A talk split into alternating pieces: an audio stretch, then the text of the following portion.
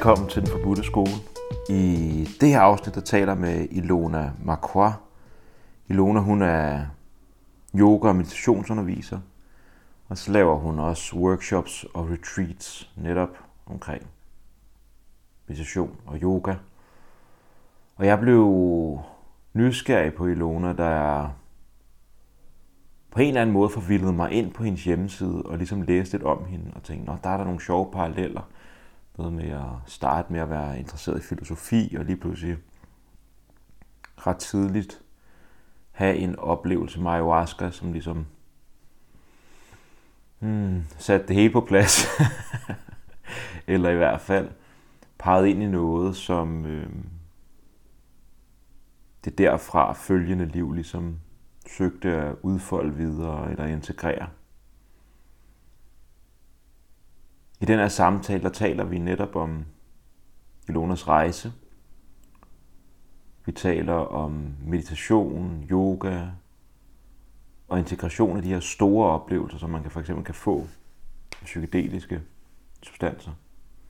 Og det er sådan en samtale, hvor vi ligesom hele tiden kredser om et eller andet, som der engang med er i den her type samtaler, hvor man taler om, hvis jeg kalder det, det hellige, taler om noget sådan eksistentielt sandt, eller øhm,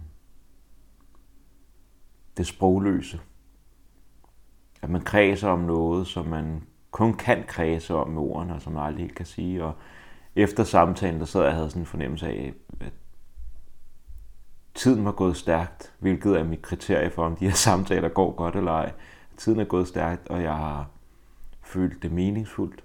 Og samtidig havde jeg en fornemmelse af, eller tænkte jeg, det var nok det er nok mere rigtigt at sige, samtidig tænkte jeg, hvad har du egentlig sagt, Alex? Altså har du egentlig sagt noget relevant? Har jeg egentlig fået sagt det relevante?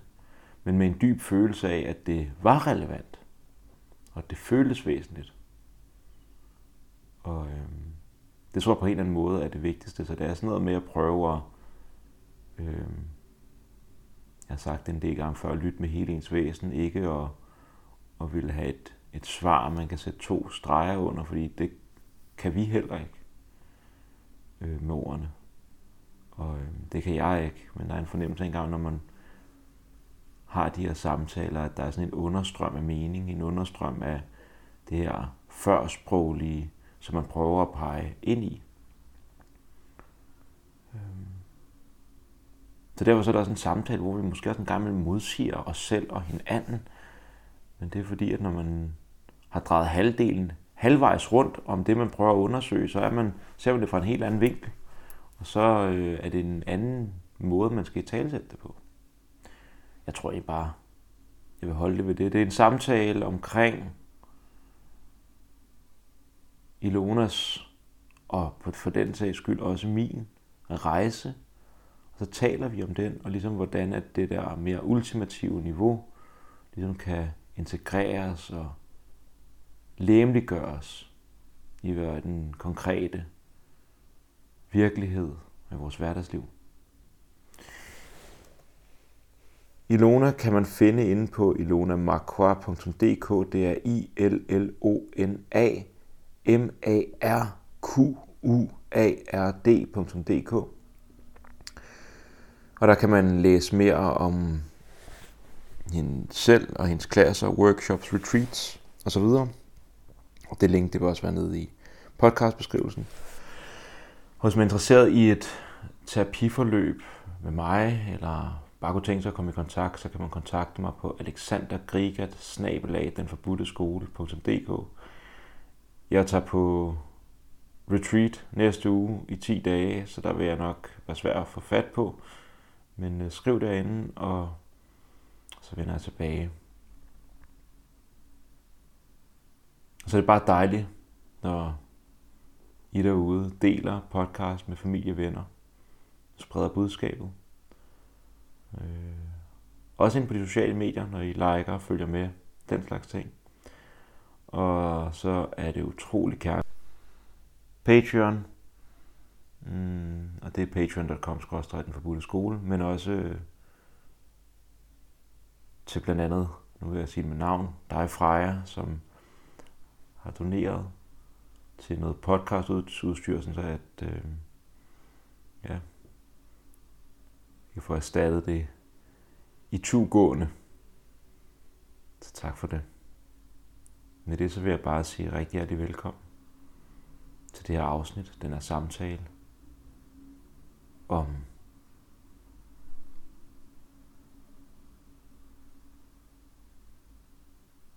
erfaringer med, skulle vi kalde det, spirituel erkendelse og den deriffølgende rejse med erkendelsen af det spirituelle eller hellige ind i et mere helligt liv. Ikke adskilt fra verden og hverdagen.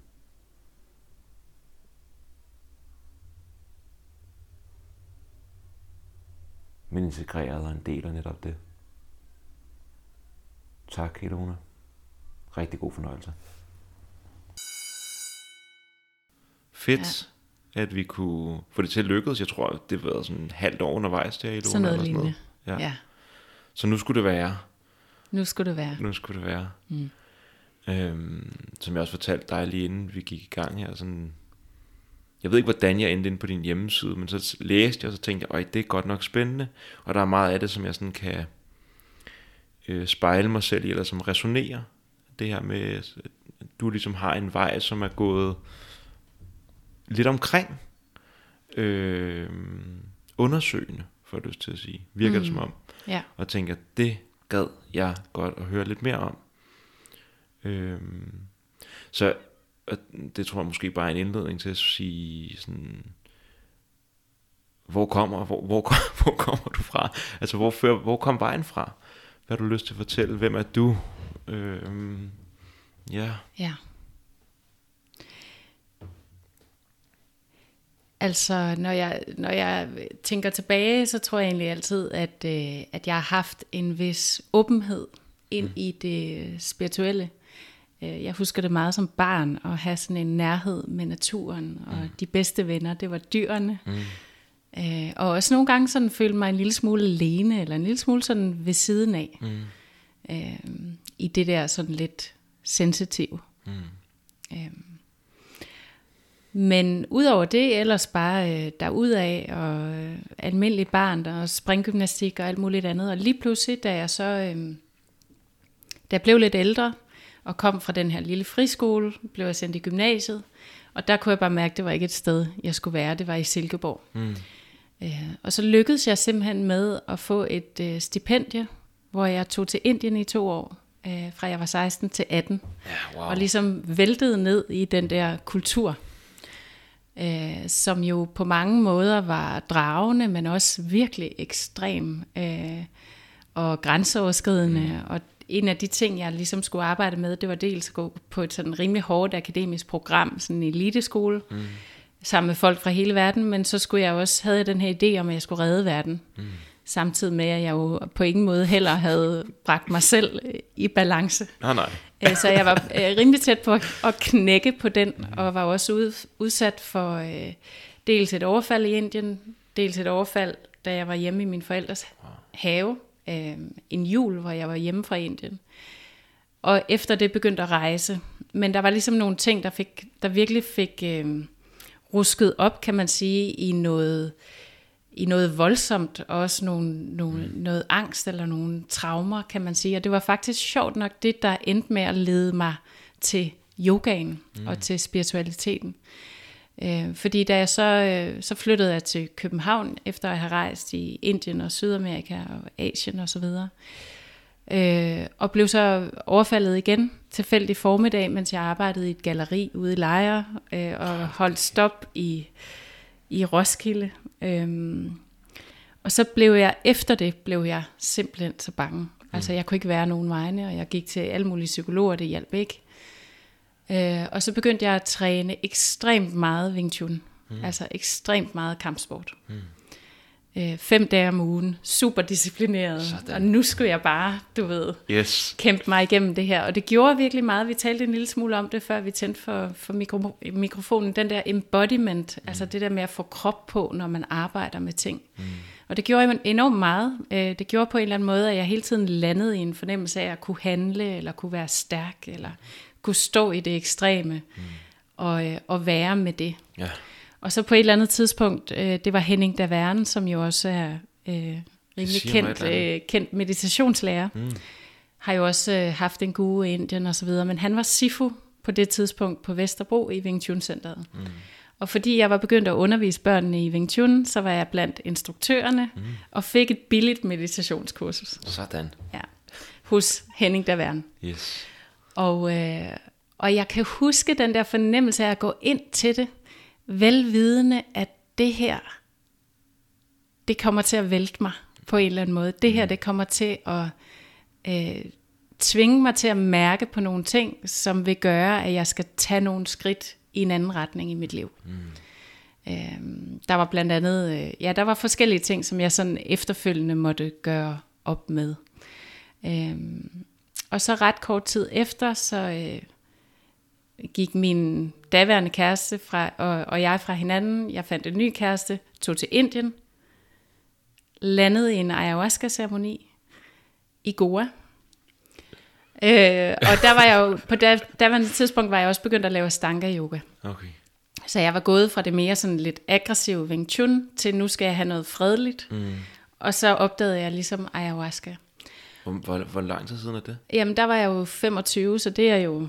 Jeg, jeg vil tro, jeg var 25, så det er, nu er jeg 39. Mm. 14 år siden. Det er sådan, det, det, det er bare, det, det er tidligt, eller sådan ayahuasca, ja. det er sådan noget, det virker som om, at det virkelig har fået, det er først de seneste, det ved jeg ikke, Ja. fem, syv et eller andet Ja. år, det virkelig har fået tur i den. Okay.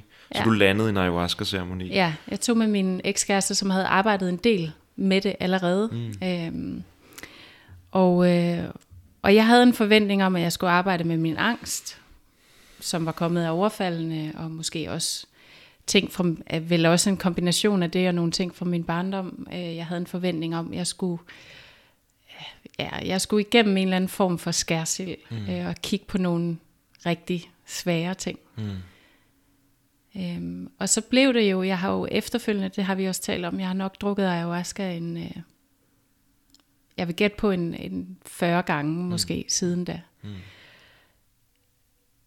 Og, øh, og i stedet for at skulle arbejde med alt det, så var der en lille kortvej, vi, vi drak ude i naturen, mm. i en lille bitte cirkel, hos en lidt skør fyr, der hed Patrick. Mm. Øhm, og i stedet for at blive øh, konfronteret med alt det, så var der en lille bitte optakt, hvor jeg ligesom kiggede på nogle af de sårbare ting, og der var en enorm sådan tilgivelsesproces. Mm. Og så blev jeg vel egentlig bare, og jeg husker det også som en, meget energetisk ting, vi har talt lidt om kundalinien, altså sådan en varme energi, der bare ligesom strømmede fra roden af min rygsøjle op igennem kroppen, mm. og ligesom åbnede op fra hjertet mm. øh, og op til hovedet, og bare mærkede, altså hjertet, der bare smeltede. Mm. Og så forlod jeg simpelthen min krop. Mm. Øhm, og blev øh, sendt ud i et øh, hav af lys. Øhm, sådan en energetisk dimension, hvor øh, tid ophørte. Det var en af de ting, jeg husker meget tydeligt. Altså, øh, der var sådan en fornemmelse af, at alt var allerede, alt var. Mm. Altså, øh, alt er allerede blevet sagt, alt er allerede blevet gjort. Øh, det, det er ligesom bare, ikke? Og stod der og vibrerede i sådan en lidt sådan bølgende fornemmelse. Og det eneste, der var tilbage af mig, det var bevidsthed. Mm. Altså det var det der lille bitte sted, hvorfra jeg oplevede.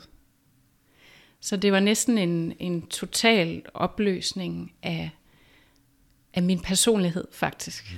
Mm. Øh, hvor det eneste, der var tilbage, var bevidsthed. Og jeg havde en lille bitte fysisk fornemmelse tilbage, og det var mit venstre øje, hvor der bare sådan blev ved med at, at løbe sådan en, en øh, lille tåre ned mm. af min kind. Altså sådan en, og det blev bare ved. Så sådan en øh, tåre af øh, taknemmelighed mm. og kærlighed og Ja. øh, ja, af, af, af en fornemmelse af at være vendt hjem. Mm. Øh, og grunden til, at jeg nævner det i, øh, i begyndelsen til vores, øh, til vores snak her, det er jo nok, at, at den oplevelse blev jo enormt skældsættende for mig. Altså dels fordi det var som om, der blev ligesom kanaliseret noget, øh, noget visdom eller en forståelse af verden ned til mig, som jeg ikke havde opsøgt tidligere i bøger, mm. men som jeg kunne gå ud og læse om i bøger om buddhisme, eller bøger om oplysning og yogafilosofi osv. Så, mm. så der var en fornemmelse af en genkendelighed øh, lige pludselig i den måde, jeg kunne tilgå den slags, som jeg ikke havde opsøgt tidligere. Jeg gik på universitetet, jeg var ikke så langt fra at skulle skrive mit speciale, var jo sådan rimelig ambitiøs og havde alle mulige sådan mål, og lige pludselig så blev det hele sådan faktisk taget fra mig. Ja. På et, et, et øjeblik, som føltes som en evighed. Mm. Um, og da jeg så vendte tilbage og landede igen, øh, der kan jeg huske sådan en følelse af fuldstændig sådan usårlighed, fordi jeg bare var sådan helt øh, gennemstrømmet af, af lys og kærlighed. Mm. Det var ligesom sådan en kærlighedsvibration, der bare lå. Ja. Og jeg kan huske, at jeg gik rundt og kiggede på verden omkring mig efterfølgende. Og de der tårer stadig bare sådan trillede faktisk mm. i flere uger efter. Og, og, og den der fornemmelse af, vi stod ved sådan en lille chai-stand, min ekskæreste og jeg øh, efterfølgende, hvor jeg sådan kan huske at lægge hånden på den der øh, cement mm. øh, væg, ja. og ligesom sige, det er ikke en væg. du ved, der er, der, er en, der er en dimension, hvor det, hvor det bare, øh, du, du ved, hvor du egentlig kan tage din hånd ind, i, ind imellem. Yes. Og den her verden er objekter. Mm. Og den her verden er, er, er øh, både er og ikke er. Mm. Ikke? Yes. Øh, så, så lige pludselig begyndte min øh, forestilling om ting, øh, om, om sandhed, eller min forståelse af verden, at være øh, centreret et helt andet sted. Mm. Øh, og jeg havde jo søgt det tidligere, uden helt at vide det, blandt andet på universitetet, øh, hvor jeg arbejdede en del med. Først lavede, da jeg boede i Indien, lavede jeg selv kunst. Mm. Da jeg gik på universitetet, blev jeg enormt optaget af æstetik ah, og yes. øh, kunst, og den her bølge omkring begrebet det sublime. Mm. Altså hvor man står over for noget, der er langt større end en selv. Mm. Øh, og mærker, altså ligesom bliver taget af livets storhed. Ja øh, og står der i erbødighed, ikke? Yes. som det her lille bitte menneske. Altså Kant har jo været omkring det. Mm. Øh, og der var jo en del moderne kunstnere, som også kredsede omkring det i deres værker med det her metafysiske, eller vise det, man ikke kunne vise, repræsentere det, man ikke kunne repræsentere. Ja. Øh, der bryder alle former, alle forestillinger. Mm. Øh, så man kan sige, at den der oplevelse var jo sådan en slags øh, forsmag på noget, øh, som jo også forandrede både min måde at se verden på, mm. men også øh, min, øh, mine prioriteter i livet. Ja. Jeg gad ikke rigtig at skrive mit speciale, da jeg så kom dertil. Så gjorde, det? jeg fik gjort det. Fik gjort det. Okay. og jeg nåede også at være ude og arbejde nogle år. Mm. Men begyndte sådan den, den spirituelle del, og meditationsdelen, og vision quest, og de, øh, ayahuascaen og alt muligt, det begyndte jo at vokse mere og mere. Ja. Og så på et eller andet tidspunkt, efter nogle år, øh, til sidst arbejdede jeg for Greenpeace, mm. øh, der sagde jeg op og blev, blev yogalærer. Ikke? Okay. Men det blev ligesom sådan en enorm længsel, der begyndte at drive mit, øh, mit liv og mit virke. Øh, og, og først var det vel nok egentlig længselen efter at vende tilbage. Mm. Mm. Til den første. Til den første. Ja, ja. Øh, og det øh, har jeg også ligesom måtte erkende hen ad vejen, at det er også en fælde. Mm. På en eller anden måde, ikke? Fordi vi skal ikke... Øh, der er jo både en, en, et sted, hvor det er, det er vigtigt at give sig hen til den storhed, som det første, den første rigtig store, dybe spirituelle oplevelse er. Mm. Øh, men der er også et sted, hvor man må, ud fra sådan et lidt større perspektiv, må erkende, at, at det er bare en lille ting, ja. du ved. Ja. Og så er der lag på lag på lag af de her oplevelser, eller energiaktiveringer, som jeg jo også har oplevet sidenhen. Ikke? Øh, og man skal ligesom ikke hænge sig i det. Øh, men, men, men det er klart, at det der stadig er hos mig, det er en enorm længsel efter altid at kunne være i den bevidsthedstilstand. Selvfølgelig embodied, mm. selvfølgelig i min krop, mm. men at kunne leve som øh, med en oplyst bevidsthed, mm. hvor vi ved, at øh, adskillelsen er, er en illusion. Mm. Mm. Øh, alt den konflikt, alt den had, alt den adskillelse, alt det ego, at der er et sted, hvor vi eksisterer hensides det. Mm. Øh. Jeg lyttede lige til Adishanti, før jeg kom hertil, hvor han siger, når min lærer, hun sagde altid, at, at der er et sted, øh, der er et sted, hvor vi har en masse problemer, og så er der altid også et sted, hvor vi ingen problemer Yes, yes. Meget lækkert at have adgang til det også. så det er da klart, altså mange af vores, vores søgen motiveres jo også selvfølgelig af at, at ønske os fri af lidelsen. Ikke? Mm. Mm. Øh, men det blev jo en, en, altså det var bare en så dyb øh, kærlighedsoplevelse. Mm. Øh, en så dyb oplevelse af universel kærlighed, og så en så dyb oplevelse af af frihed, ja. som føltes øh, sådan helt i min grundvold sandt. Yes.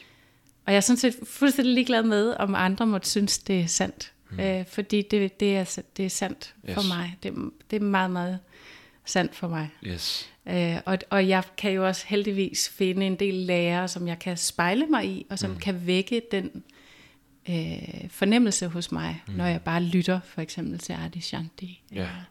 ja. Øh, meditere. Det er, altså, det er, det er ret, ret, ret fantastisk at høre din beskrivelse af din første ayahuasca-oplevelse. Ja. Fordi den klinger fuldstændig ind i min ja. første ayahuasca-oplevelse. Ja. Kort tids overgivelse, indkøring, får jeg næsten lyst til at sige, er du klar? Kan du give slip? Ja. Og så sådan en fuldstændig farvel. Ja. Og så var der bare ren væren, eller ren ikke væren samtidig. Ja. Øhm, og, noget af det, som jeg bliver nysgerrig på, når du fortæller, altså som du selv siger, der med, at den her, jeg husker, jeg husker min dagen efter, jeg, jeg drak bare ayahuasca et eller andet sted i Vandløs. og så tog jeg metroen hjem dagen efter, og jeg græd af lykke af at ja. se andre mennesker sidde i metroen, og synes simpelthen, det var det smukkeste, at her var vi sammen, og øh, ender med at gå fra Islands Brygge her til Amager Bro, og går hen forbi Kua, og der er krokuserne lige sprunget ud i et lille bed og det er søndag morgen, og så tænker jeg, jeg skal simpelthen over til de der venner der, altså de er fantastiske, de krokusser, og sidder i bedet sammen med dem, og har det, har det skønt. Og så lige pludselig slår den kulturelle bevidsthed mig. Mm. Jeg sidder her i en by, og mm. hvad man folk tænker, og jeg vender mig om, og så står der to og kigger på mig. Og tænker sådan, nå fuck mand, det, hvordan, hvordan gør man det her? Hvordan gør man det her med at på et plan kigge på en, en blomst, eller hvad det nu kan være, om at opleve total samhørighed og samvær. Mm. Og så på et andet plan at skulle ligesom være del i en kultur og et samfund, hvor at det er en, som du selv siger, men man får lyst til at sige sådan der, jeg er lidt ligeglad med, hvad andre tænker, om det er en rigtig ja. oplevelse. Altså hvor man ligesom også skal, ikke skal, men hvor det måske ofte kan blive sådan, at man lige også skal give en disclaimer. Ja. Øhm, fordi det er lidt hokus pokus, eller magi, eller der er alle mulige forståelser af, hvordan man hurtigt sådan kan degradere den type måder at være i verden på, og den type oplevelser. Mm. Øhm, så noget af det, jeg blev nysgerrig på, fordi for mig, den her podcast er startet ud af øh, et, egentlig, det går mere og mere op for mig, som jeg har lavet den, og det har ændret sig nu. Nu er det ikke så meget det, det handler om mere at integrere. Nu er det også bare, fordi jeg har en masse på hjertet, og gerne vil dele det sammen i dialogisk rum med nogen, med dig i dag. Men i en lang, i en lang, i lang tid var det noget med at tale med folk, og ligesom at forbinde mig til mm. andre mennesker relationelt. Det er ikke så mærkeligt, det du oplever, Alex. Altså, det, det, der er andre, der også oplever det. Der er rigtig mange forskellige slags mennesker der har den type oplevelse.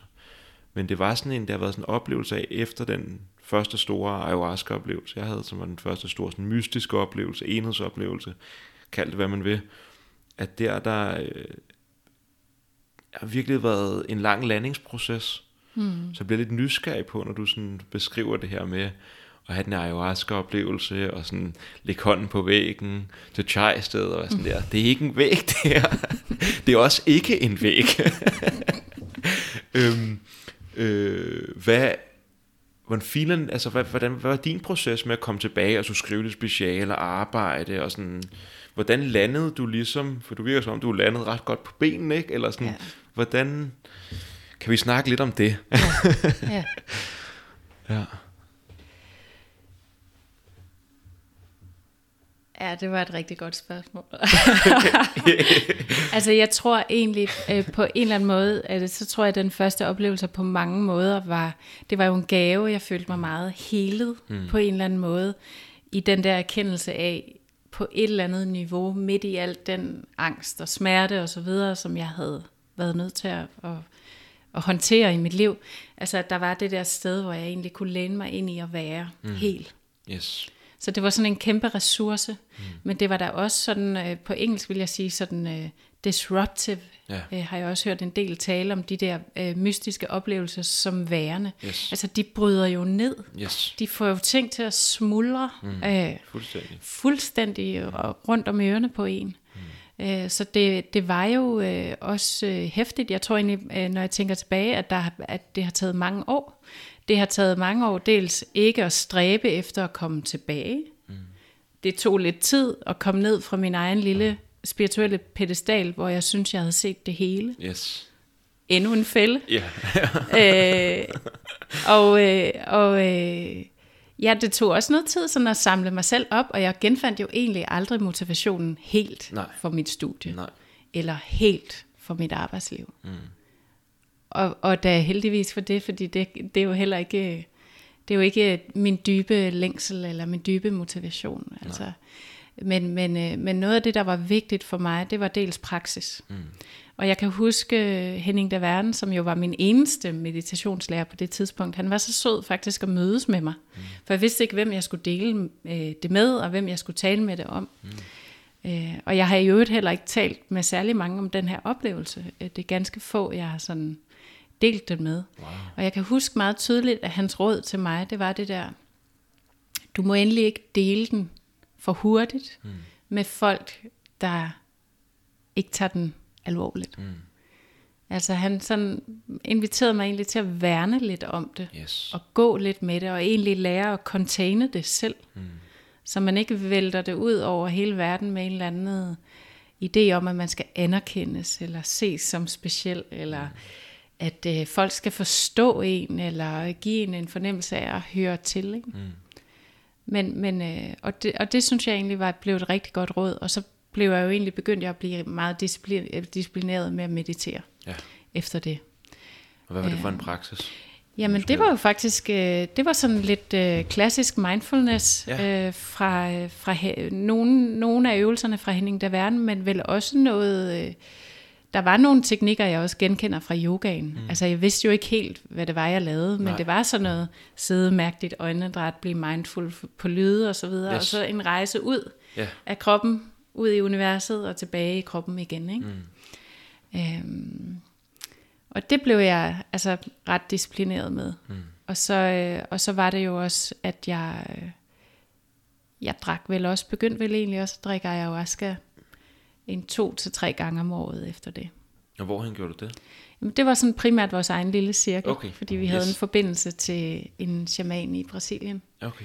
Så vi var sådan to par, mm. der mødtes og holdt vores eget rum. Mm. Og, øh, og så begyndte jeg jo også, så tog jeg også på Vision Quest, som jo var altså ud over min astanke og min meditationspraksis, så var det jo egentlig en helt anden tradition, som jo er den, ja, den indianske, den nordamerikanske indianske tradition. Mm. Hvor du tager ud alene i naturen, du faster. Øhm, Helt faste, ingen vand heller vel? Eller? Øh, det, er forskelligt. det er forskelligt. Jeg havde vand med. Okay. Så jeg slæbte øh, 10 liter vand op på sådan en bjergtop, og så sad jeg deroppe i øh, 3,5 døgn. Wow. Ja. Og er det alene. der, hvor man så også laver, øh, jeg har set nogle traditioner, ja. hvor man laver nærmest en lille område, hvor så kommer man ikke uden for det område-agtigt? Er det, Jamen eller? det gør man på den sidste nat, Okay, ikke? Så okay. du, jo, du er ligesom på dit sted i naturen og våger over det. Yes. Og laver forskellige ritualer, blandt andet sådan en dødshytte, hvor man forestiller sig, at man siger farvel til alle, man kender. Så intentionen med det her, det er egentlig at gå ud og dø og blive genfødt Yes. til den, du i virkeligheden er. Mm. Øhm, og, og på den måde, så, så altså det er jo beslægtet, kan man sige, også synes jeg, med den der første, med det her med, at, at de mystiske oplevelser er, bryder ned. Mm. Altså det er jo på mange måder også lidt en, en, en dødsproces, eller en opløsning af den, du troede, du var. Mm. For langsomt at bevæge dig tættere på den essens, mm. som er en væren og en ikke-væren, som er en, en samhørighed med universet og med den universelle kærlighed. Mm. Øhm. Ja. Men i den tradition, der bygger man sin livscirkel Ja. ja. op af sten Ja. ja. for den næste fase af sit liv, og så går man, træder man ind i cirklen den sidste nat og holder sig vågen, Okay. øh, våger over sin, sin livscirkel Næste skridt, næste, næste vej. skridt, ind i som livet. jo er bygget op med sten, altså en stor øh, stencirkel omkring de forskellige retninger. Mm. Så det er mere, meget mere sådan shamanistisk, Yes. animistisk. Yes. ja. Ja, så der er, jeg får også lyst til, fordi at, at, at yoga har fyldt, altså jo, så har jeg snakket med Svend Trier om sådan yoga mm. som spirituel praksis, men sådan mere den der, hvad skal vi, øh, asana-delen, øhm, jeg ved godt, der er også mere til ashtanga, men kan du sætte nogle ord på, hvad ashtanga yoga er, fordi at der, der begynder at være sådan forskellige traditioner i spil, Ja. hvilket er noget af det, jeg synes, der er virkelig spændende, men hvad ashtanga, Altså Ashtanga er jo en mere fysisk mm. asana-praksis. Mm. Øh, den blev jeg ved i et par år, og så var jeg lidt videre fra den. du, okay, Så jeg vil ikke sige, at det er min praksis nu. nej, Okay. Øh, der vil man altid lave den samme sekvens, og så bygger man op afhængig af niveau. Mm. Øh, men det er meget fysisk yes, asana-praksis. okay, Men fordi, og så er det en flow-baseret, du øh, bevæger dig i takt med dit åndedræt, med et ujjayi åndedræt, mm. hvor du lukker den bagerste del af din hals, og har det her åndedræt, der bare strømmer mm. ind og ud. Og det gør jo også, kan man sige, at, øh, at, at du faktisk får ret meget åndedrætspraksis med, mm. som jo giver en regulering af nervesystemet, og ofte den der dybe oplevelse af nærvær og flow. yes, Ikke? yes, Men det var en praksis, som var lidt for hård for min krop. Ja. Øh, du ved, øh, det sluttede faktisk mere eller mindre med et hovedspring øh, i Kenya ned i en swimmingpool. Hvor, hvor der ikke var vand i, Ret eller hvad? højt oppefra. Nå, okay. Der var vand i, og jeg ramte heller ikke bu- bunden. Åh. Øh, men jeg havde fået et par shots. Okay, okay.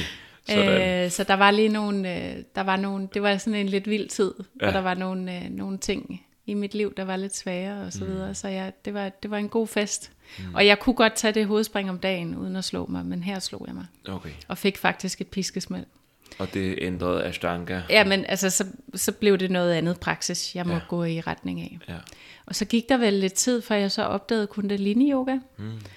Øh, som jo er sådan den klassiske kundalini-yoga ved Yogi Bhajan, som er en mere, øhm, øh, som jeg har forstået det, en, en, sådan en tradition, der er lidt mere fra, fra det nordlige Indien, Himalaya-området, hvor man arbejder øh, en del mere med mange af de sådan oprindelige meditative praksiser. Mm. Så der er meget, meget øh, åndedræt, mm. åndedrætsøvelser, breathwork. Mm.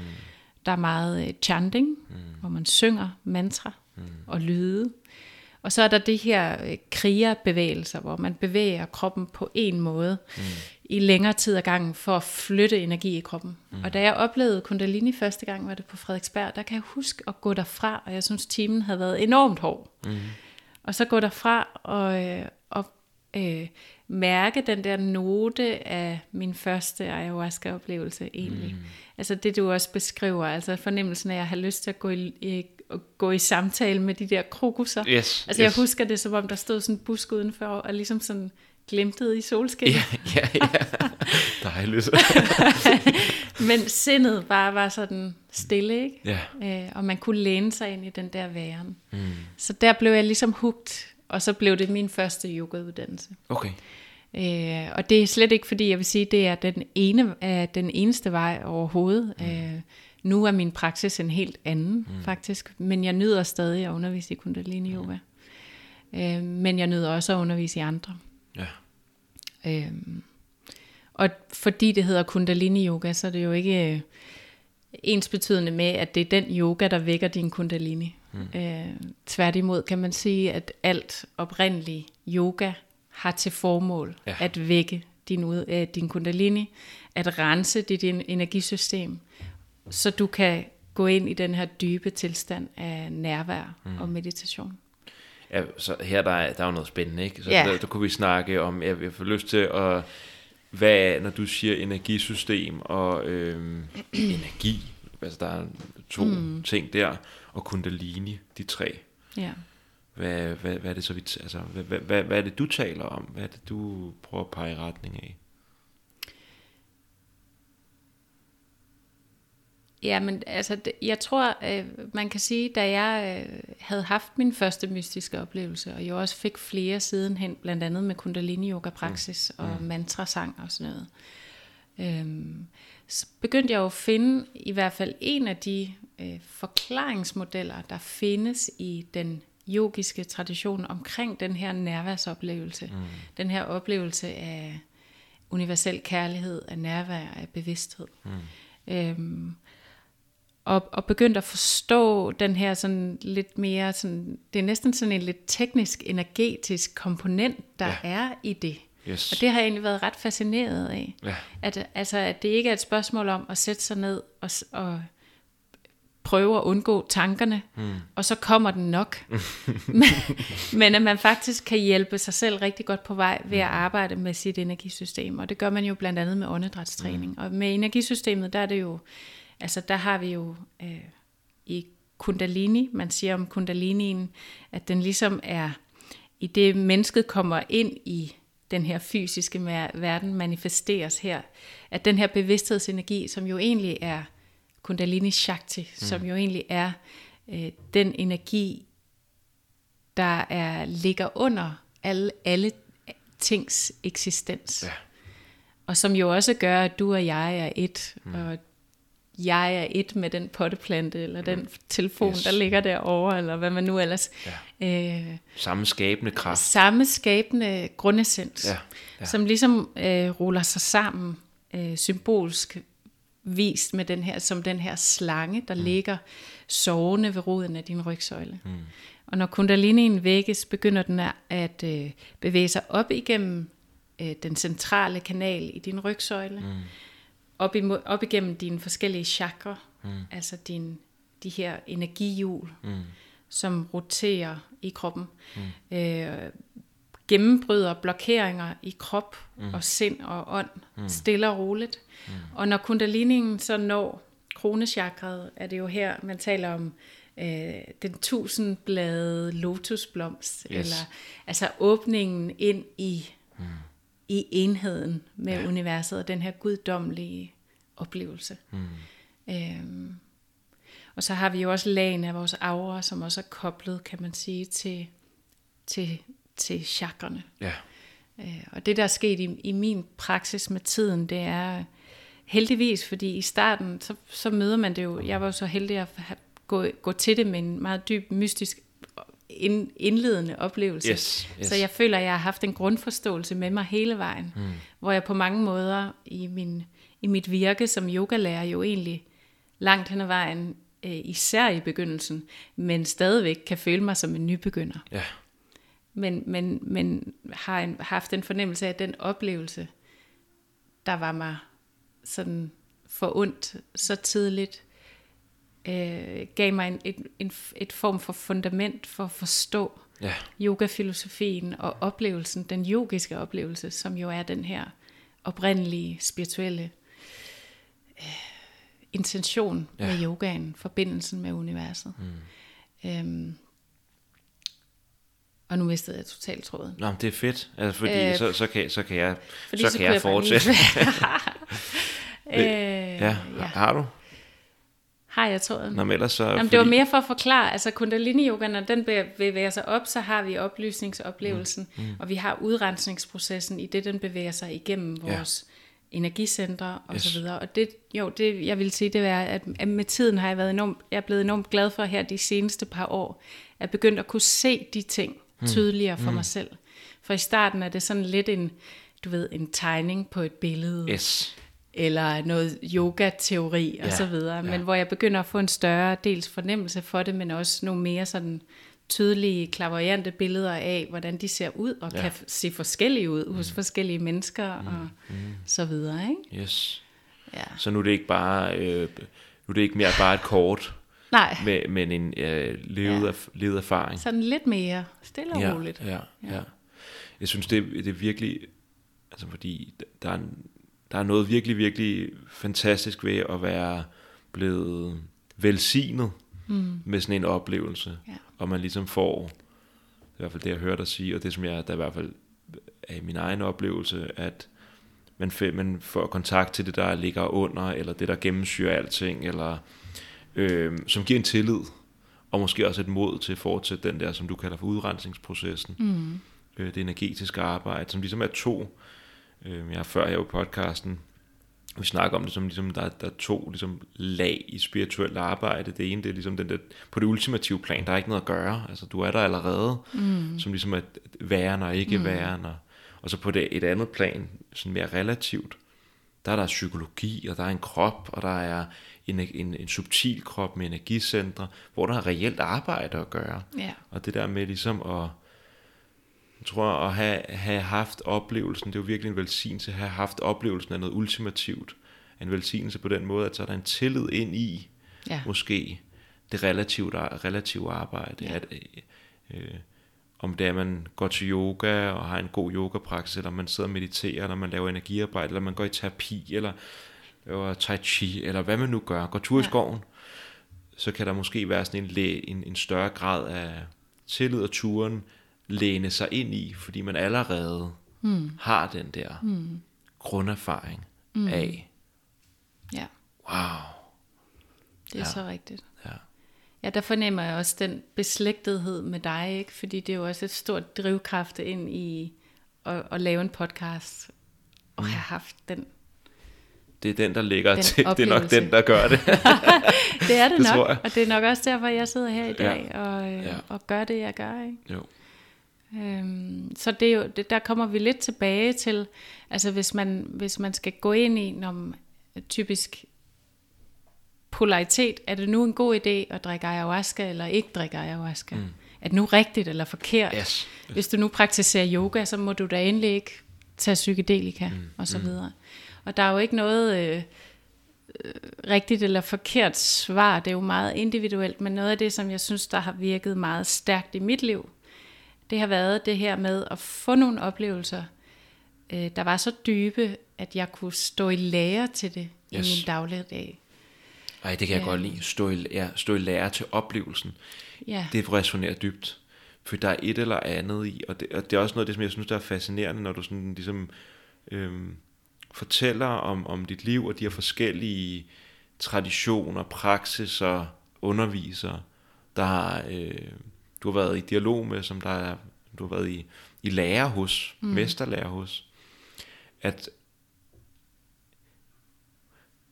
sådan er det også hos mig i en eller anden grad. Jeg har ikke haft særlig mange undervisere, men jeg har også shoppet rundt, kunne man kalde det. Ikke? Det er der nogen, der vil sige, hvis man skulle kalde det det. Nogle traditioner siger sådan, du skal fastlægge dig mm. i den her tradition, og det nytter ikke noget at grave et lille hul der, og grave et lille hul der, og du skal grave et dybt hul, hvis du var nede, ned til noget mm. vand, ned til kilden. Mm. Øhm, men når du siger det med at stå i lære til oplevelsen, så resonerer det virkelig, virkelig sandt. Der er noget der, der klinger meget, meget sandt i, at, at have en levet erfaring af noget, ja. og så ligesom at lægge sig i slipstrømmen af den. At, at, at ting udfolder sig allerede, som de skal, hvis man læner sig ind i den. Øh, ikke som i, at vi skal læne os tilbage og finde den, mm. men at den allerede har... For min oplevelse var, var det et eller andet en fornemmelse af, at der, der blev der... Øh, skåret en meget, meget mm, tyk rille, hvor i at der løber vand. og det er bare med at lægge sig i slipstrømmen, eller mm. i strømmen af det vand. Mm. Og så skal det, når man forskellige steder hen, og det kan godt se ud som om, jamen, var du ikke lige, jeg synes lige, du var meget interesseret i det der. Jo jo, det var jeg også, men så slog den lige en, en, en tur, den der rille der, jeg, nu er et andet sted. Ja. Og det, nu, det, nu resonerer det her, og der er nogle faldgrupper, fordi jeg tænker, der er sådan et eller andet i, der er virkelig også noget, det snakker vi også om, inden vi gik i gang, vigtigheden af disciplin, og måske fastlægge sig på, nu mm. er det den her tradition, men der er også samtidig med, at disciplin og tradition er godt, så fleksibilitet og balance og blødhed også godt. Mm. Så der er sådan nogle øh, Ja. dobbeltheder. Jeg ved ikke, kan du tale lidt, hvad, hvad tænker du, når jeg siger de ting? Jamen, altså, øh, jeg kan kun øh, være... Jeg er i hvert fald enig med, med, med, med noget af det, altså, og det er jo igen den der svære balance, ikke? Mm. Øhm, jeg tror, det, du, det jeg først hørte dig sige, eller jeg først sådan fornemmede ind i, det var egentlig den der, den der at, at det at stå i lære til oplevelsen, det giver dig jo egentlig en, og det synes jeg egentlig er ret fint, det giver dig jo faktisk en retning. Mm. Så i den, i den strøm, du bevæger dig i, uanset hvad metoderne måtte være, Ja. så er du stadig på vej i samme retning. Mm. Du er stadig på vej derhen, hvor du husker, hvem du er. Mm. Øh, og hvor du husker og oplever din forbundethed. Yes. Øhm, og derfor må jeg også bare sige, at jeg er ikke, øh, jeg, jeg vil ikke stå og sige, at du, det gælder om at finde en tradition og følge den. Mm. Det er i hvert fald ikke sandt for mig. Jeg, er- jeg er sikker på, at det nok skal være sandt for nogen, Yes, helt sikkert. men ikke for mig. Og jeg tror, at vi lever i en, i en tid netop, hvor, øh, hvor der er en større fleksibilitet. Der er flere kilder mm. til, øh, til at nå derhen, hvor vi ønsker. Ja. Men jeg tror, at, øh, at det dy, dybfølte ønske og øh, den daglige æren af oplevelsen, Mm. at den er vigtig. Ja. Og måske også den, altså vil egentlig også sige den, hvis det, hvis det kan lade sig gøre, den daglige praksis. Mm. Altså, øh, jeg kan i hvert fald mærke, at den, den er vigtig for mig. Ja, og så, så er det, bruger jeg et par år inden for en tradition, og så sker der noget nyt. Ja. Men, men jeg, min retning er faktisk altid orienteret i samme retning, Ja. som er den her dybe længsel efter at leve i en bevidsthedstilstand, hvor jeg ved, hvem jeg er. Som også er en ikke-væren, Ja. som er en, en faktisk, altså Adi Shanti sagde det så fint den, den anden dag, hvor jeg lytter, jeg lytter lidt meget til ham for tid. Ja, ja, Men hvor han jo siger det der med, i sidste ende, så er det ikke dig, der bliver oplyst. Mm. Men det er jo altet, der ja. bliver oplyst ja. gennem dig. Ja. Så der er en total opløsning af, øh, hvem som du er. Mm. Så, så jeg må bare sige, at øh, jeg ved ikke, hvordan man skal, man skal vejlede folk ind i, hvilken retning man skal tage, og om man nu skal tage en vej, eller flere veje, osv. Øh, men jeg, jeg vil nok sige, at hvis at det, jeg synes, jeg har set lidt meget af, blandt andet også i Kundalini-yoga-traditionen, mm. og også senere hen hos, hos andre lærere, det er det der med, at der bliver sådan en idé om, at det her, det er vejen. Mm. Og hvis du ikke følger det her system, så er du fortabt. Mm. Så jeg vil bare sige, hvis du ender de der steder, hvor dit frygtsystem bliver trigget, fordi du tror, at du er fortabt, hvis du ikke laver din praksis klokken halv fem om morgenen, i stedet for klokken 8 om aftenen, mm. så kan det være, at det ikke er så sundt. Ja. Altså, Ja. Øhm, og jeg er da glad for, at jeg gik der all in på Kundalini et par år. Praktiserede halv fem om morgenen, lavede 40 dages praksis og bum, bum, bum. Det skabte et godt fundament til at etablere en, en daglig praksis, som mm. er stabil nu. Mm. Ikke? Og med det mener jeg bare, at jeg laver noget hver dag. Ja. Altså jeg mediterer hver dag. Ikke? Ja. Øh, ja. Men, øh, men, men der er noget i den der, når du, hvis du har haft en dyb oplevelse, du har intentionen om at stå i lære til den, du har længselen efter at forbinde dig, at så, så bliver det jo, så skal man jo ud i dagens øh, Danmark, havde jeg nær sagt, i noget af en, øh, eller dagens verden, så Ja. skal man jo ud i noget af en, øh, af en, øh, af en vild skov, ikke? med mange muligheder, mange floder, mange veje, mange... Øh, Distraktioner. Distraktioner. Ja. Øh, Og, øh, og en kultur, hvor det godt kan være svært at passe ind. Altså, øh, ikke? også det. Ja, så det er jo... Og det er der, hvor den der fleksibilitet, som du taler ind i, tro- tror jeg, er så, så vigtig. Ja. Ja. Der, der er et eller andet fra, hvad skal vi kalde det, fra et visdomsperspektiv, eller fra et øh, ultimativt perspektiv, eller fra perspektivet af den der store oplevelse, som også er en ikke-oplevelse på et eller andet plan, ikke? at øhm, derfra er enhver metode, eller underviser, eller tradition, er også mm. bare mere, i buddhistiske termer, det er mere form. Altså det er Ja. ikke, det, Ja. ja. det, det, det, det er også bare den ikke-væren, eller den væren. Ja. Det, det er et fint redskab på vejen, men for at træde ind, skal man give slip på det hele. Ja. Det, det sidste skridt. Så der er et eller andet i øh, også at lære at give slip på Ja. de her ting, der kan være rigtig, rigtig fint. Øh, tænker jeg. Der er, der er et eller andet, der er, altså, når jeg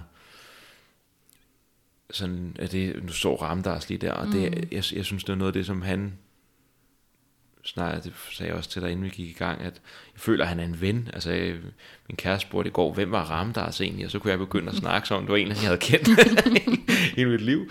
Men noget af det, som jeg synes, han var så god til, det var den der respekten for traditionen, og så lige bagefter, bare lege med det, og bare kunne ødelægge det, Ja. og sige, det, det, fra et ultimativt plan, er det ligegyldigt.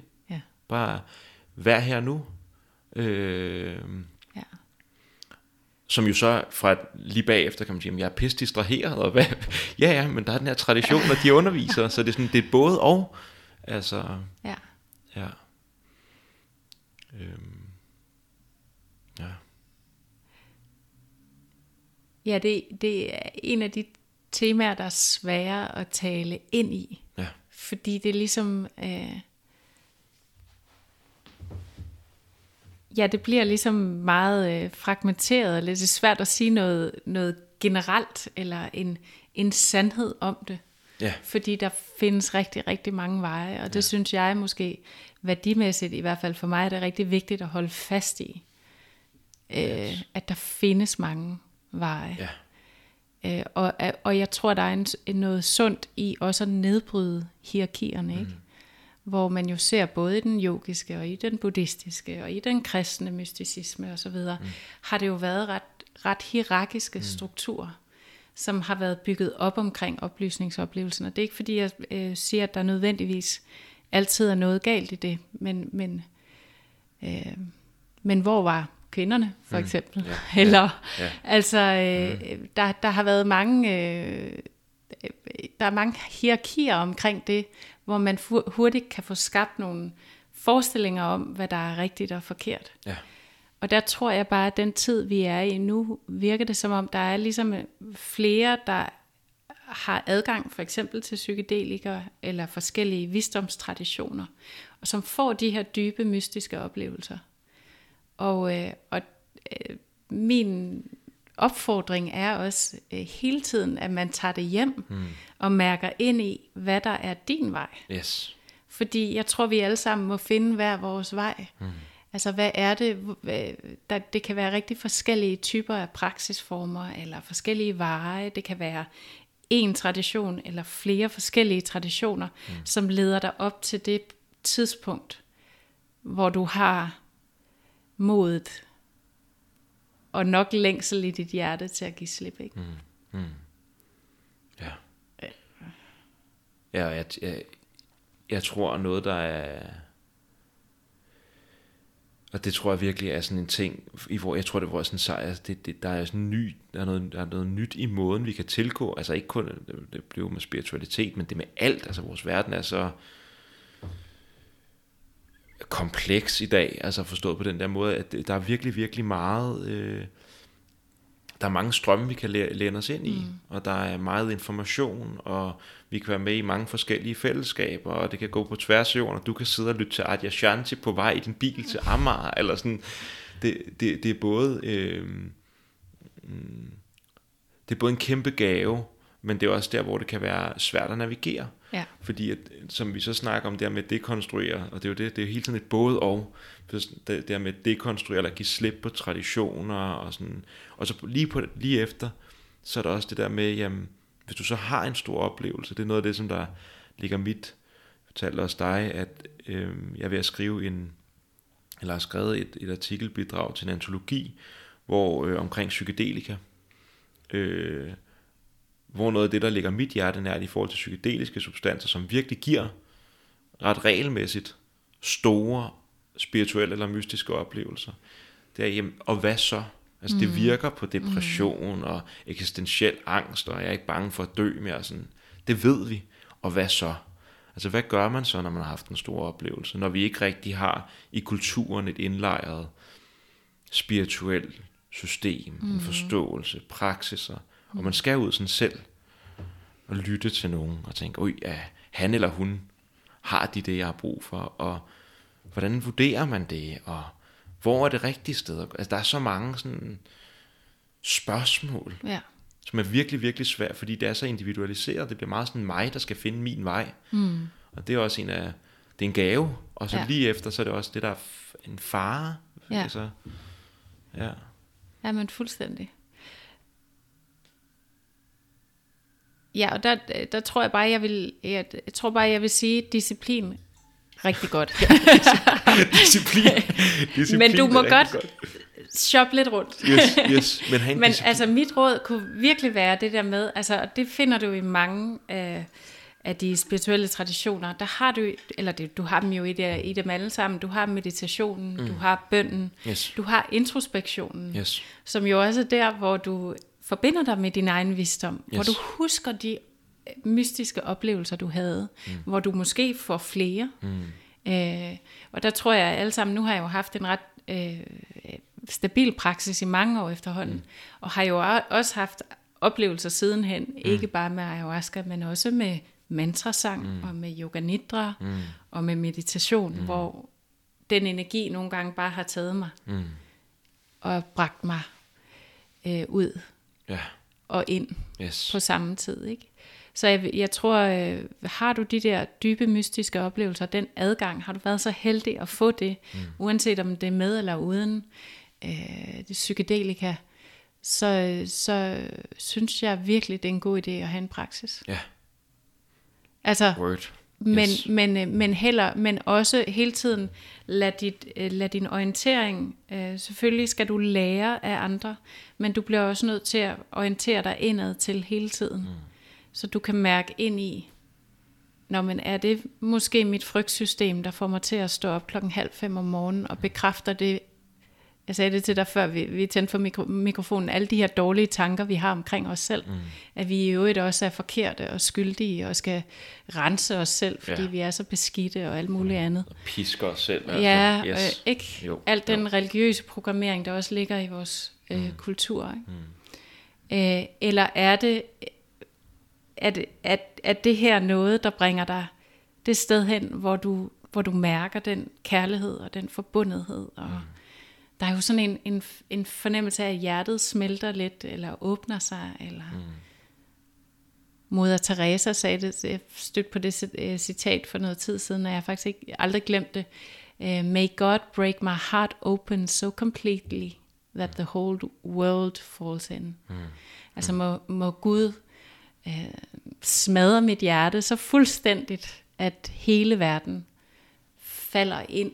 Altså Falder ind i hjertet. kommer ind i hjertet. Ikke? Mm. Uh, Og, der, og, det, og det er igen sådan, for mig i hvert fald, den her kærlighed, for der, der får man næsten også opleve, i det citat, du lige har med der, der, er sådan, der fornemmer man også allerede, eller stadig den smerte, eller det, der skal gå i stykker, og det er også noget af det, der kan være svært at navigere rundt i, og det er derfor, jeg tror, det vil sige, det er, jeg tror, derfor er det en meditativ praksis, en af en praksis, hvor man ja. er bare er med sig selv, og, og, og lægger mærke til fluktueringerne, og hvad for nogle bevægelser, der er i gang, er så vigtigt, fordi det kan godt være, måske er det sådan, som det du kalder for frygtsystem, måske er det noget, der er sådan, at du skal væk herfra, det er ikke godt, eller mm. et, øh, mm. ham guruen der, han er fra den fuldstændig, det her det er vanvittigt, eller øh, den her praksis er ikke noget for dig, eller det kan være alle mulige ting, men det kan også godt være, at det du går ind igennem nu, det er mm. bare, altså, tough stuff, det er noget, der går Tough ondt, stuff. der kommer, altså, jeg, jeg hørte, øh, jeg kan ikke huske, hvem det var, det er også lige meget, men og og det det er bare noget, der også, jeg kan genkende det meget selv, min meditationspraksis, en gang imellem, så er det mega rart at sidde, andre mm. gange, så er det mm. ikke mega rart at sidde, og for mig, mm. I min meditationspraksis, er det ikke det, der er vigtigt, at det skal være rart, men det, der er vigtigt det for mig, det er, at der er noget, der kan få lov til at strømme ja. og flyde. Og øh, nu fortalte jeg lige dig, at der er et eller andet, der åbnede sig for nogle uger siden for, siden for mig, så hver gang jeg sætter mig og mediterer, så begynder jeg at bøvse helt sindssygt, og det fortsætter efterfølgende.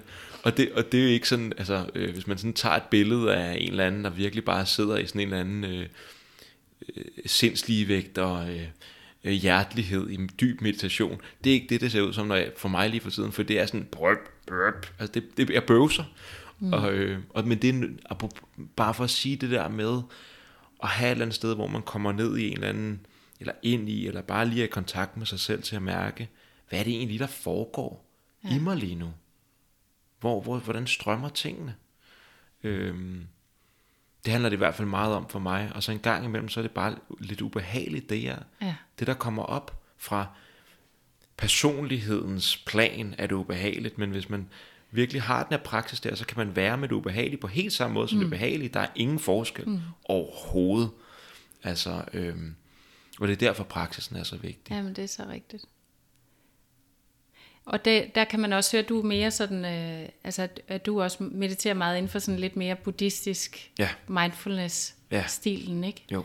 Hvor man sidder øh, og er med det, som er. Yes. Og det, øh, det, det, er jo det er også virkelig fantastisk, og jo en af vejene. Mm. Øh, jeg har haft, øh, altså på en eller anden måde har jeg haft lidt nemmere adgang til slippet. Mm. Øh, med, øh, man kan sige sådan, måske lidt mere sådan shakti-praksiser, altså hjertepraksiser, Yes. hengivenhedspraksiser Yes. hengivenhed til naturen og så videre. Og så også de her sådan koncentrationspraksiser, hvor man arbejder for eksempel med opmærksomhed op og ned af din rygsøjle, Ja. med henblik på at vække din kundalini. Ja. Eller øh, som jeg fortalte nu, lige for tiden der mediterer jeg inden for en geomancy-tradition. Sådan lidt mere hawaiiansk og vestlig spirituel praksis, men hvor man arbejder, det gør man også i en del øh, sådan mere shamanistiske øh, måder at arbejde på, hvor man arbejder meget med forbindelse til jorden, mm. forbindelse til universet, mm. og så en fornemmelse af at kunne trække auraen ind til kroppen og kunne sidde i sit eget rum. Mm. Øh, og komme til stede i hjertet, komme til stede omkring dit tredje øje, hvor du kan være mere neutral og observerende. Mm. Øh, og der har, været, øh, der har været nogle af de der praksiser, der har fungeret rigtig meget, rigtig godt for mig. Også yoga nidra ja. har, har fungeret, som jeg jo også underviser i. Mm. Har også øh, bragt mig øh, nogle gode steder hen. Fordi der er nogle gange, hvor mindfulness, muligvis fordi jeg ikke er dygtig nok til det, eller jeg ikke har gjort det nok, at det kan nogle gange blive lidt mentalt mm. for mig. Yes. Øh, Nå, men 100. og, øh, og, der, og der er det jo igen et spørgsmål om, jamen, hvilken vej er din vej? Der er der jo, der har i de perioder, hvor mit sind har været mere uroligt, jamen så der har sådan noget som, som chanting, det at synge, som jo Yes. er en bhakti-yoga-tradition, en ja. hengivenhedspraksis til en hjertepraksis. Mm. Det har været noget af det, der har kunne lave åbninger for mig. Ja. Så har jeg sunget 11 minutter om dagen, eller 22 minutter om dagen, eller sådan noget lignende. Og når jeg så er blevet stille igen, så har jeg jo kunne sidde i stillheden, eller i forbundetheden. Mm. Men jeg har ikke kunne finde derhen ved at sætte mig ned og lave mindfulness. Nej, nej. Og det, det, Det er så vigtigt. Og det, jeg tror også, det egentlig er vigtigt til dem, som måske, måske har du haft en dyb spirituel oplevelse. Måske vil du gerne have en praksis, mm. men du synes faktisk, at mindfulness er svært. Det er ikke fordi, jeg ikke synes, du skal blive ved med at prøve, men man kan også i perioder have brug for, og det er meget apropos det der med de forskellige veje, mm. faktisk at bruge nogle forskellige metoder Ja. til at finde derhen. Ja, og der er ikke noget galt med at prøve en, altså sådan, selvfølgelig, Nej. der er jo også en eller anden fare for, at man bare så prøver en ny hver dag. Altså der ja. Er noget, der, disciplin er en god ting, prøv det i hvert fald en måned eller to, Ja, eller et eller andet. præcis. Men, men, øhm, men det der med også, jeg tror også, det, det, det, hvis man bare ser øh, det her med, med sendmunken, der slår sin øh, øh, mesteren, der slår sin øh, elev, hvis man ser det som sådan et arketypisk billede mm. på et lille øh, systemet, der får et chok, og derfor kommer der en åbning. Sådan kan det også godt være, når man skifter praksis. Ja. Det er en oplevelse, jeg i hvert fald Ja, har haft. det er faktisk At det rigtigt. der med at sætte sig og så gøre noget andet, Ja, øh, som kan være sådan en, wow, ja, nu den ramme, som der igen havde konstrueret sig omkring min Ja. praksis, den får lige lov til lige at få sådan et gadang, og så sidder man et andet sted, mm. og så kommer der måske den der oplevelse af lige pludselig, ui, nu gik der skulle lige 40 minutter, og jeg har bare ja, været. Mm. Øhm, så det tror jeg også virkelig er, er vigtigt. Og så vil jeg også sige, det synes jeg er en af de der ting, som jeg, der, der, er lidt, der er rigtig meget godt ved, at mindfulnessen er blevet sådan en mainstream ting. Og der er apps, og der er forskning, og hvis man går ned til lægen med stress, så er næsten alle læger vil sige, mm. mindfulness, mm. det er det, der virker. Mm. Mange vil i hvert fald gøre det, hører jeg i hvert fald ofte. Men, men, men, men der er også en reduktionisme, der finder sted, mm. og øh, netop øh, en intellektualisering, at det er blevet sådan et, et, øh, et terapeutisk, ja, en selvterapeutisk metode, et system, ja. øh, hvor at mange, sådan, buddhismen er jo også en kæmpe stor ting, og er vildt influeret også af nogle af de strømninger, der kommer fra de yogiske traditioner, mm. især hvis man kigger på den tibetanske buddhisme og sådan. Der er så meget, så det er også det der med en gang imellem, hvis man føler, okay, det her mindfulness, det er ikke mig, men måske du, har man lyttet til, eller fået en form for mindfulness forklaret, hvor man skal sidde og notere alt, der kommer op, og det kan hurtigt gå ind og blive meget mentalt. Men det kan også godt være, at der er en anden, lige ved siden af inde hos naboen, mm. at der er noget, en vinkling, hvor sådan, Ja. ah, fuldstændig. her er jeg hjemme. Og på det der med at være hjemme, jeg, øh, øh, lige nu der praktiserer jeg sådan på retreat, der er det øh, Vipassana, hvilket ikke sådan har ligget, ligget naturligt for mig. Min meditationspraksis startede uden lærer eller noget. Jeg satte mig bare, og det var bare det, det var en følelse af bare at sætte sig. Det var rart. Så ikke øh, bare sætte sig. Øh, og så her de seneste par år har det også været meget sjovt der med, okay, hvad hvis jeg får noget, virkelig får noget teknik? Mm. Det er sådan meget tekniktung vi bare sådan Men der er sådan en følelse af, når jeg sidder på de retreats der, at det virkelig er rart, og jeg er tæt på hjem, men jeg har lidt hjemmevæg, for jeg er ikke helt. Mm. Det føles sådan lidt at, at være trådt over til naboen, og så sige, så er, så er jeg hjemme. Nej, du over hos naboen. Så det giver mening. Så det er også noget med at mærke ind i, sådan, hvad føles rigtigt, hvad føles sandt, hvad kan jeg godt lide? Kan jeg lide æstetikken her? Ja. også vigtigt. Ja. Ja. Men jeg tror, måske kunne man, fordi det, det er netop øh, det, der jo bliver farligt, hver gang vi ender der, det er det der med, at man ender i den der, altså dels kan man ende i altså distraktionen, man kan ende i dogenskaben, Yes. man kan ende i sådan en lidt forbrugskultur, hvor vi sådan bum, Yes. bum, bum, shopper igennem ting og sager. Yes. Nu synes jeg ikke lige, det her er fedt, så tager jeg lige det næste. Ja. Og så ja. søger vi den der konstante tilfredsstillelse. Mm.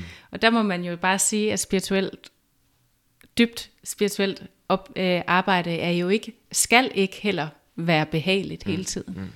Mm. Øh, så der bliver vi nødt til at komme ned i de lag, som er tunge, som er sårbare. Yes. Og det er jo ofte sådan faktisk, altså det kan jeg huske, det har jeg talt en del øh, med min far om, fordi han har lavet rigtig meget Qigong, at det der med, hvis du sidder og mediterer, eller laver en Qigong-praksis, eller en langsom yoga-praksis, og hvis du kommer, det- lige pludselig rammer det der sted, hvor sindet brager dig ud af med modstand, ikke? Åh, mm.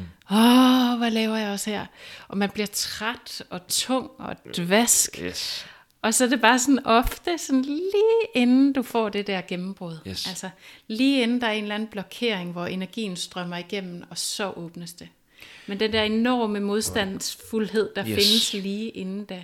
Og der er det klart, at det kræver jo en dedikation til en teknik, at man bliver der. Ja.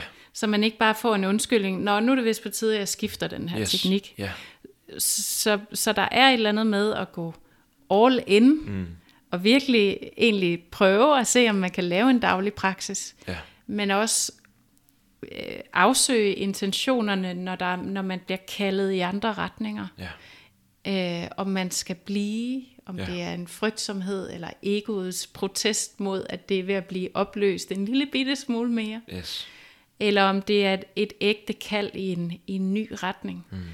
Øh, og der må jeg da sige, selvom at jeg jo har egentlig været omkring rigtig mange forskellige traditioner, så synes jeg jo, min, min intention har altid været, altså mit, mit mål, min intention har jo altid været i samme retning, mm.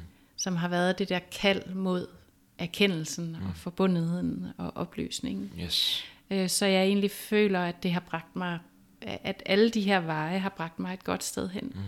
Der er ikke nogen øh, veje, jeg føler, jeg ikke skulle have taget, Nej. selvom der også har været lidt oprydningsarbejde, mm. når jeg er gået for meget ind i det ene eller det andet. Ikke? Ja. Efterfølgende. Mm. Øhm, så, så hvis man kan holde endemålet for øje, og når du taler ind, jeg kunne ikke lade være med at tænke, når du siger det, da, da du talte ind i mindfulness, altså den der reduktionisme, der er omkring det, mm. altså der kan man jo også se ind i, jamen hvad er, altså hvad er intentionen her, ikke? Fordi når mindfulness bliver proppet ind i et eller andet, øh, en eller anden virksomhed for at nedsætte stress og profitoptimere, så yes. er det måske ikke, altså så kan man godt forstå, at man måske synes, det er lidt tamt, ikke? Jo. jo. når man sidder med det. Og det tror jeg også lidt, det er derfor, jeg nævner det, det der, den der øh, ting om æstetik. Nu nævner du også selv æstetik. Ja. Jeg tror også, der er et eller andet i det der med, hvad, øh, og, og bhakti, altså det, den ja. fornemmelse af, hvad, hvad, hvad, hvad kalder mit hjerte, hvad, hvad, sådan, hvad, hvad trækker i mig, og det kan være, at det er, men sådan, bare føler, at det der med at sådan sende, bare sidde, og at det bare, øj, hvor er det smukt, det er så rent, og så, okay, fedt. Og så ja. nogle andre, hvor jamen det er øh, rigtig bhakti yoga, at have en guru og se puja og sidde, og, ja. ikke, eller sådan, det, der er et eller andet med at følge det der, hvad, hvad der ligesom trækker i hjertet, som jeg tror er virkelig vigtigt. Og æstetik er sådan en ting, som gør, at det også kan være sjovt at sætte sig ned. Altså sådan, ej, glæder mig til at sætte mig med det der puja-bord, hvis det er det, man har lavet. Eller jeg glæder mig til at have min lille, mit ritual. Jeg glæder mig til bare at køre den der ret stringente vipassana-praksis. Mm. Fordi jeg synes, at det på en eller anden måde er æstetisk. Det gør noget. Det er skønt for mig. Øhm, det tror jeg virkelig er en, øh, en, en ting, som jeg synes engang, man ikke bliver talt så meget om. Mm. Jeg tror, det er ret vigtigt. Ja. Sådan, Hvordan ser jeg egentlig, at det jeg gør, at det er noget, som bidrager til det skønne i mit ja. liv som helhed? Ja. Ikke altid til det rare, eller sådan, men til noget, som jeg sådan siger, at okay, ja. det er sådan æstetisk ja. skønt. Ja, det tror jeg er ret vigtigt, egentlig. Ja, det er i hvert fald heldigt, ikke? Ja. Det er i hvert fald, øh, og, og uanset hvor grimt det er, så er der også en skønhed i det, ikke? Mm. Øhm, Ja. Jeg får bare lyst til at sige, og det, det var faktisk noget, jeg ville sige før, fordi det, når du beskriver det her med, øh, at, at, at det i hvert fald er heldigt, og øh, at selvom det ikke er smukt, så er der noget skønt i det, eller det kan være ja. heldigt. Den erfaring, jeg tror engang imellem, så de her psykedeliske oplevelser, jeg tror det er noget af det, som psykedelika sådan relativt pålideligt gør, den her oplevelse af tit, sådan, jeg synes i hvert fald, det sker tit, så hører man, at folk de har den her indkøring, hvor mm. at systemet, kroppen, psyken kæmper. Mm. Øh, man er i gang med en udrensningsproces, mm. der kommer traumemateriale op, øh, knuder, mm. blokeringer bliver løsnet, det gør ondt, det er smertefuldt, hvad fanden laver jeg her på den her madras, eller hvor man nu ligger henne. Og så som overgivelsen kommer, så kommer der den der oplevelse af, at kommer op til et nyt niveau, eller dybere lag, eller hvad for en retning vi nu skal pege det i, noget mere sandt. Ja. Og det er ligesom sådan en, proto, en arketypisk model, eller sådan et billede på også, hvordan det er i min meditationspraksis. Jeg synes, det er ja. så godt sagt det der med, når det virkelig begynder at larme. Man kender det også, hvis man sidder på retreat, sådan, kroppen begynder virkelig at larme. Det gør så ondt over det hele. Og lige der, der er det ligesom om, at der er noget, der sådan bliver grindet i stykker, eller knust, eller, øh, eller sådan et billede af, øh, jeg har ikke så meget hår, vel, men altså sådan hår, hvor der sådan man skal lige have ret det ud. Det er filtret, og så, åh, øj, der kom den. Ja. Eller sådan, ej.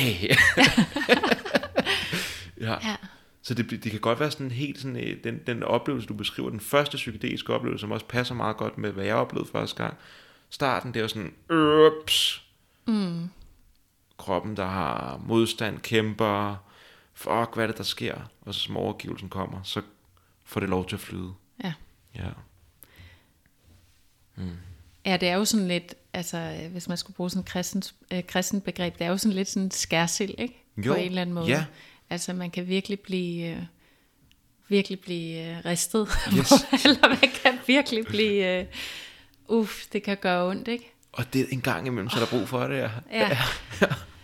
Men altså, jeg må så sige, altså nu har jeg jo så drukket ayahuasca rigtig mange gange ja. sidenhen. Den sidste gang, jeg drak, er vel et halvt år siden, hvor jeg drak alene. Mm. Øh, Den eneste gang, jeg drak alene. Og det var jeg egentlig ret glad for at gøre. Ja. Øh, Det kunne jeg godt finde på, hvis jeg skulle gøre det igen. Ja. Enten lille cirkel eller alene, fordi efterhånden, så vil jeg helst egentlig bare holde mit eget space. Yes. Øhm, Det kommer også oven på en ordentlig masse rutine og praksis. Ja. og, ja, ja, bare jeg vil ikke ellers anbefale. Nej, nej. Øhm, nej, det vil jeg ikke ellers mm. anbefale. Det kan være, jeg havde også en, der vågede over mig. Mm. Altså min mand var i nærheden, Okay, ikke? yes, Så yes.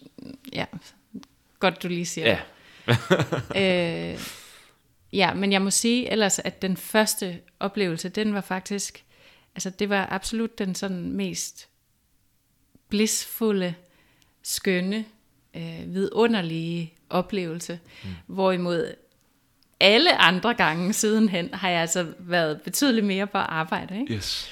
Øh, og jeg, jeg, jeg tror faktisk, at Adishan, det siger det nu, en- ender med at nævne ham ret mange gange. Ja, Men han, det er han, og han siger det bare så fedt. Han siger sådan, typisk, så vil din, din første øh, dybe, mystiske, spirituelle oplevelse, den er sådan lidt, øh, den er sådan lidt gratis, siger han. Mm. Sådan, øh, den er, ja, han, han bruger ordet, ordet free. Ja. Altså, den kommer sådan typisk lidt pludseligt, mm. lidt gratis. Du mm. har ikke rigtig skulle arbejde for det. Og så begynder arbejdet. Ja, ja. Altså omveje, prøven på at komme tilbage, blive fanget i de samme loops, mm. skralde lag på lag på lag på lag på lag på lag, før, man plus, altså før det lige så stille begynder at åbne sig ind i en, en mere permanent Ja, transformation af din bevidsthed. Ikke? ja. Og, og der må man bare sige, det kommer man bare ikke udenom. Og jeg tror heller ikke, altså med psykedelika, altså nu har jeg faktisk kun erfaring, jeg har aldrig prøvet LSD, og jeg tror, jeg har prøvet en, en lille smule svampe to gange mm. i naturen. Altså, øh, Så det har bare været... og e, det har bare været ayahuasca faktisk. Ja, ja. Øh, så jeg skal ikke udtale mig på, på baggrund af de andre, men, men jeg tror bare ikke, at man kommer udenom arbejdet. Mm. Altså, fordi du sætter det i gang, mm. og som du siger, du aktiverer traumemateriale, og det kan både være traumemateriale fra dit nuværende liv, også meget vel være traumemateriale fra tidligere liv, Yes. voldsomme billeder, mm. ting, der, øh, som du på en eller anden måde skal integrere i dit system, skal, skal omsætte, skal bevæge dig videre fra. Ja. Øh, og, og, og det er jo en lille genvej, men du kommer bare ikke udenom arbejdet. Nej. Og det er der, hvor jeg synes, øh, jeg, jeg er tilhænger af, at nogle af de her øh, traditioner sættes lidt mere fri, og, og der kommer en mere almen adgang mm. til det. Mm. Både de dybe mystiske praksiser og psykedelika. Mm. Men jeg synes også, det er godt at tale om, at der er en seriøsitet omkring det. Ja. Ja, for det er måske det, man kunne være bange for. Eller jeg, det er måske noget af det, som jeg også sådan, taber vi traditionens disciplin Ja. og sådan forståelsesrammer og ordentlighed. Mm. Altså at ordentlighed også er en god ting. Mm. At, det, altså sådan, at man har sådan lidt en, man er lidt dydsfuld og sådan lidt ordentlig omkring sin praksis. Mm.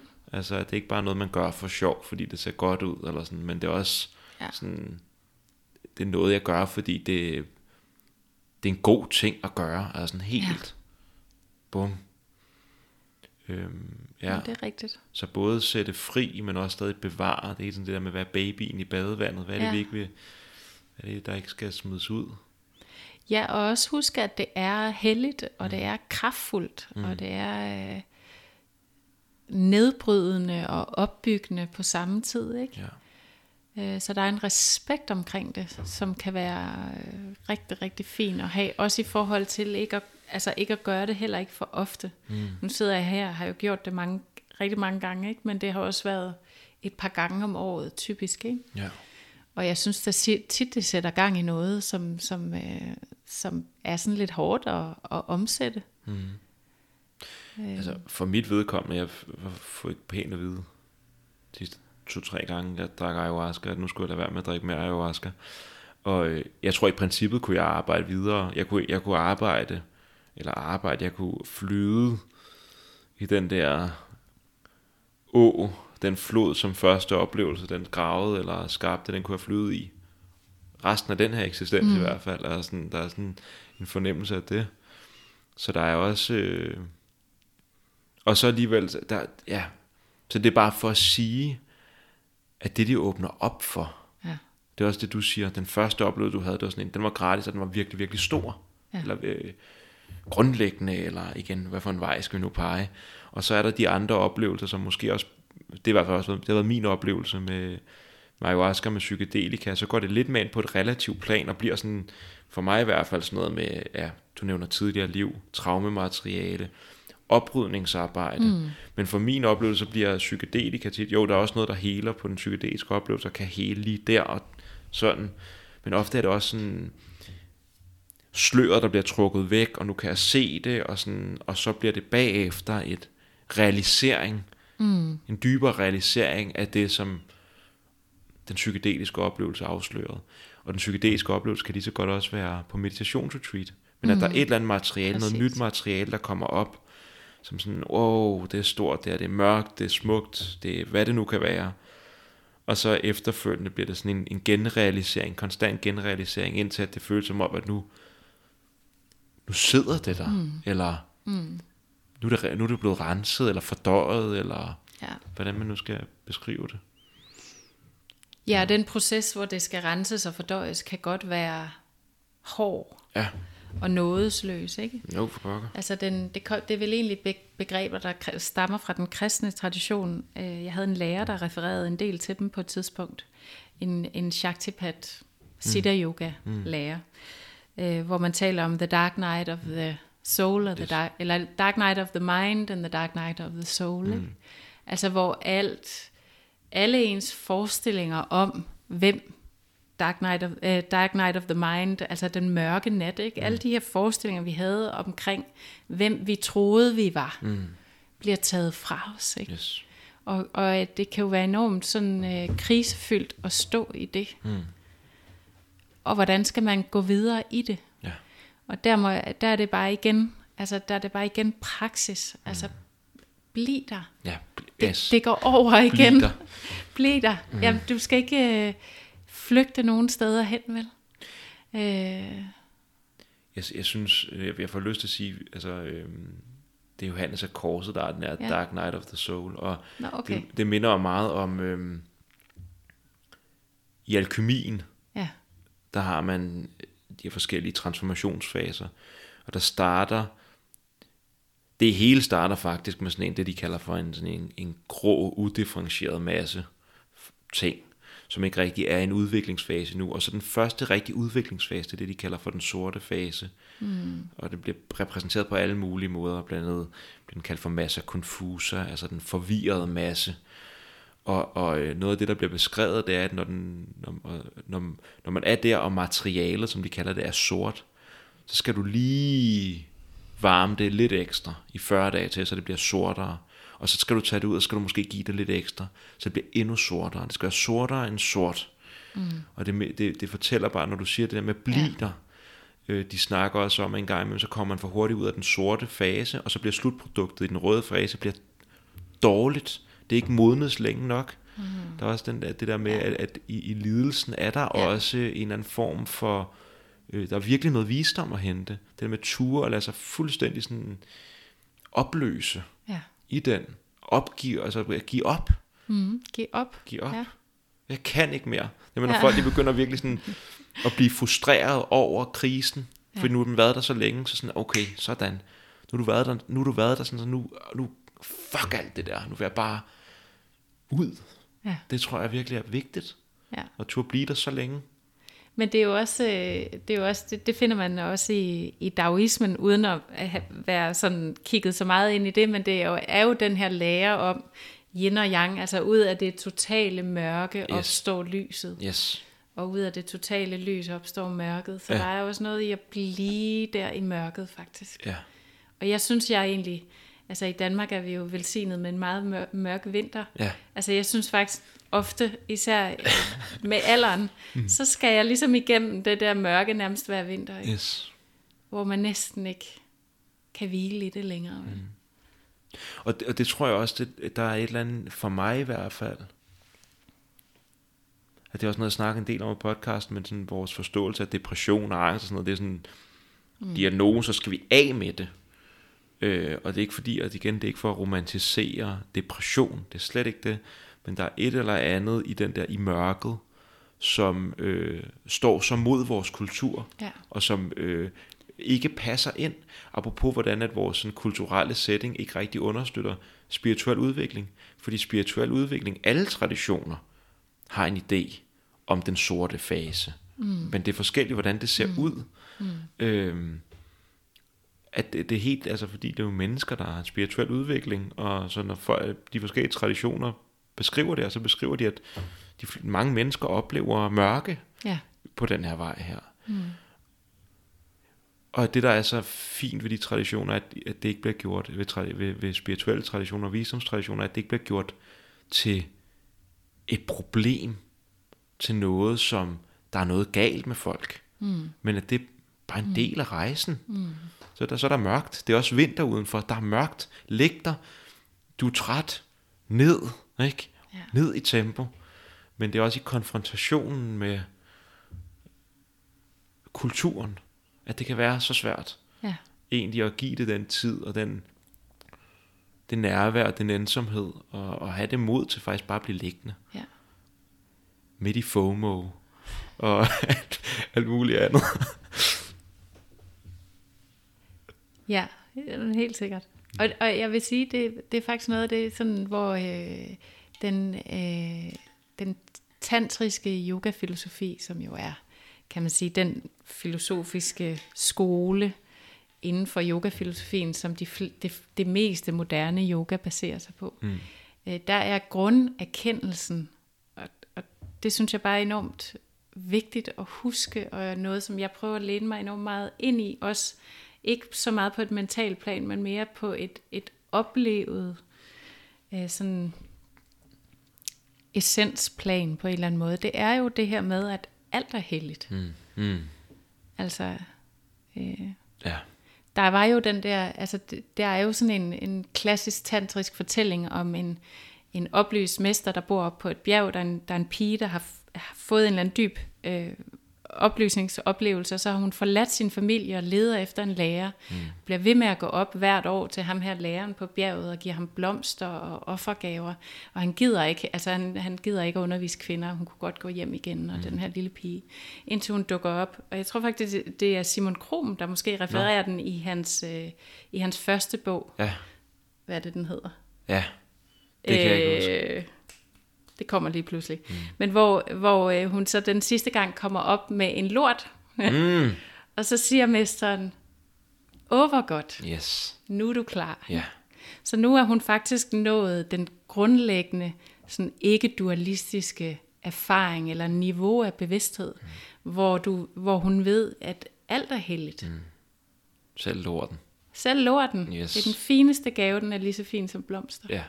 Altså, og, og, og der er et eller andet sådan, som sådan, i forhold til min første, synes jeg, oplevelse, og, og mine oplevelser sidenhen af den der sådan hellighed, eller kærlighedsessens. Mm. Sally Kempton, som jo også er sådan en ikke-dualistisk lærer, øh, var munk i Muktananda-ordenen mm. i mange år. Nu hun, underviser hun for sig selv. Hun taler om det som the underlying fabric of love Yes. øh, er meget optaget af de her Shakti-praksiser, altså gudinde-praksiser, mm. som jo er øh, alt manifest, hvor Shiva er ren bevidsthed, Shakti er hele den her fysiske verden, mm. alt det her, vi ser omkring os. Ja. Øh, og den der grunderkendelse af, at det hele er helligt. Mm. Alt det mørke, du mærker inde i, alt den smerte, Ja. øh, hele dig, ikke? Sådan hele dig. Altså kan man elske det, tage det ind i hjertet, erkende, at, at der er et sted, hvor det alt, er, alt sammen er heldigt, hvor du er jamen, præcis som du skal være. Mm. Fuldstændig. Der er også et eller andet i, i øh, jeg er meget fascineret af ordet hellig. Ja. Jeg, det, har leget, det har kigget meget på på det seneste, fordi mm. det er også der healing kommer mm. fra, og Helt sikkert. helhed. Mm-hmm. Altså, noget er helt. Ikke gået i stykker endnu. Mm. Og der er et eller andet i, når du siger det her med, at jeg får bare den her fornemmelse af, når man sidder og for eksempel har en praksis, mediterer, der kommer materiale op, følelser, sansninger i kroppen, tanker, minder, hvad det nu kan være, som på en eller anden måde er den der lort, mm-hmm. vi snakker om, og vi ikke er nået det til det sted, hvor vi kommer op med den og siger, se hvor flot den her.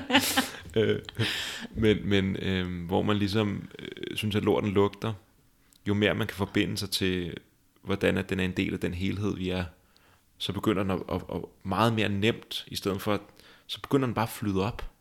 Altså så begynder det, altså, lorten, nu lorten, det godt lorten, nok meget billedsprog. Ja, at måske ikke lorten skal flyde op. Men, bare, men, men materialet, ikke? Altså, at, at noget bare kan få lov til at, øh, at løbe, Ja. frem for at det bliver sådan en eller anden hold nede. Ja. Hele tiden hold Ja. nede. Og det er jo meget ved, ved, ved depression og angst. Og, Ja. Det er noget, vi ikke skal have. Hvad gør man så med det? Så det er jo med at skubbe det væk eller holde det nede. Ja. Men måske har det faktisk et eller andet, det rigtig godt vil vise. Altså mm. måske var der noget, som hvor, hvis, hvis det fik lov til at komme op, at man ville føle sig lidt mere mm. hel. Have en lidt mere oplevelse af, at noget var lidt mere heldigt. Mm. I, fordi man har overgivet sig til noget, som man distancerede sig fra. Hvor man tænkte, det her det er ikke mig. Den depression, den skal helst ikke have noget af. Eller ja. øh, den er svære Præcis. tilstand. Det er minde. Væk med det. Det er ærgerligt. ja. er et godt billedsprog med lorten. Men det er jo, altså... Øh, ja, der, der er jo også en del... Jeg, jeg lige... Øh, bare lige sådan et eksperiment. Så på den måde, så går jeg og eksperimenterer med alt muligt. Men jeg har lige taget sådan 10 ugers øh, eksperiment, hvor jeg har lavet breathwork to gange et kvarter om dagen. Øh, ud fra sådan en bog, der hedder The Presence Process, mm. hvor du også... Øh, ja, det er sådan soma-åndedrættet, det her connected åndedræt, som du også laver, når du laver breathwork. Hvis du laver det i længere tid ad gangen, så kan det blive ret psykedelisk, yes. faktisk. Ja, Øhm, og øh, Michael Brown hedder for, forfatteren. Den er sådan lidt poppet, men den er også ret, ret stærk, mm. synes jeg. Øh, og han, han har totalt meget imod det der ord healing. Mm. Fordi at, at det er jo, altså han, han taler om det som integration i stedet, mm. ikke? Fordi vi er allerede hele. Mm. Altså, og det er vel egentlig også der, hvor den, hvis man skulle tale om healing, altså den dybeste healing, opstår i det øjeblik, vi erkender, at vi allerede er, er hele. Yes. Altså, og det, det kan jeg huske med den første oplevelse på ayahuasca. Jeg blev egentlig ved med at referere til den, selvom at, at det er ikke noget, jeg ellers går og taler så meget om på det, Nej. i, i det daglige, men måske fordi jeg ikke har talt så meget om den, så er det rart at gøre. Ikke? ja, Men jeg kan huske, at jeg følte mig meget healet, både mm. fysisk og mentalt. Fordi jeg havde, havde- havde hvilet et øjeblik, som godt nok ikke var så længe, men alligevel føltes som en evighed, yes, i den der fornemmelse af at være hel. yes, Altså, det er vel der, derud af, vores heling opstår. ja, Altså der, hvor vi forbinder os ind, eller står i lære til bevidstheden omkring, at, at du er hel, faktisk. Mm. Og så, altså, jeg ved også i den tibetanske, sådan, Vajrayana tantriske tradition, ja. der er der også ideen om, at øh, der er opvågningsøjeblikket, eller ja, mm-hmm. som kunne være din psykedeliske oplevelse, eller min, som er, at der øh, slår man for første gang øjnene op og vågner, mm. og, så, og det er et healingsøjeblik, det er oplevelse af at være hel, det af de ting, men så efterfølgende, så bliver det integration, synes jeg er et fantastisk ord. Men det kunne også godt være hele tiden gentagende healingsøjeblikke mm, i livet. præcis. Altså at bringe det ud i livet. At det ikke bare bliver den der oplevelse, ja. men øh, ja, kan, det, kan, det, kan det parfumere, kan det komme til stede i flere og flere aspekter af ens væren i verden, sammen med mennesker, med ens selv, mm. så måden man håndterer sin kop på, når man drikker te om morgenen, eller kaffe, eller du ved, hvor meget kan den her oplevelse blive en del af, eller ikke engang ja. oplevelse, men den måde at være i verden på. Øhm, så der er ligesom første realisering af, at det her, det, det hellige, det findes. Mm. Du er hel. Mm. Du er allerede healet. Der er ikke noget at hele. Hvad skal du mm. hele? Du er god nok. Og, og så en efterfølgende sådan reintegration af det konstant ind, mm. i, ind Ja. i livet. Og det er jo der, praksis er vigtig. Ikke? Yes. og en husken, en stå i lære til, og stå i lære til alle de oplevelser af helhed, der byder sig hen ad vejen i praksis. Det kan mm. godt være, at du har mørke, lange, sådan lidt tørre perioder, men de kommer, ikke? Mm. Øh, og jeg, jeg, sådan når jeg tænker tilbage, så jeg mediterer jo hver dag, mm. og sidder ofte sådan noget, bare 40 minutter, hvor tiden bare flyver. Ja. Og, og jeg må, møder ikke længere modstanden i min praksis på samme måde. Nej. Jo, der er ting, der kan gøre ondt, Yes. men der er ikke noget i mig, der ønsker at forsvinde fra den længere. Og det er ret nyt. Ja. Eller jeg ved ikke, om det er nyt, det har vel været sådan et par år, ikke? Mm. Øh, ja, det begyndte vel egentlig, øh, da jeg havde øh, modtaget Shaktipat, som jo er jo den her øh, vækkelse af din kundalini-energi fra en oplyst mester. Mm. Inden for en yogisk Shaktipat Siddha Yoga tradition, wow. hvor man ligesom, øh, der taler man om forskellige knuder, ikke? så øh, en oplyst mester kan binde knuden på din kundalini op, Wow. og så begynder hun, kundalini-energien, kundalini-shakti, gudinde-energien, egentlig at, at arbejde for din egen oplysning. Mm. Så der er en knude mere ved hjertet og en ved halsen, og som stille og roligt sådan desintegrerer. Ikke? Ja. Så man egentlig kan få lidt hjælp Ja. til, at, at øh, oplysningsenergien eller bevidsthedsenergien arbejder for sig selv. Ja. Så man ser det også i den tradition, der ser man det som, har du modtaget det en gang, så det er irreversibelt. Yes. Så du skal virkelig ville det her, Yes. fordi ellers er du på spanden, for du, der er ingen vej tilbage.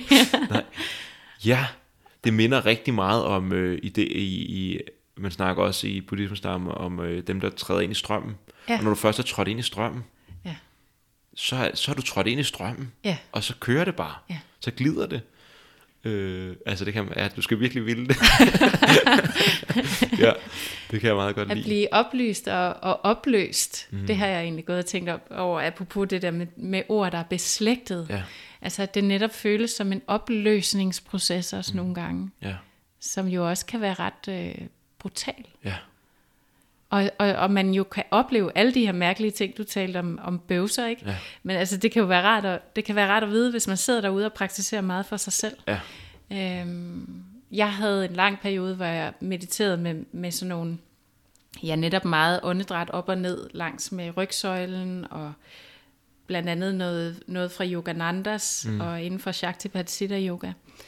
Øhm, og der havde jeg enormt mange af sådan nogle spontane kriyas, vil man kalde det i yoga, Ja. hvor du ligger og ryster og raller og ja, yes, yes.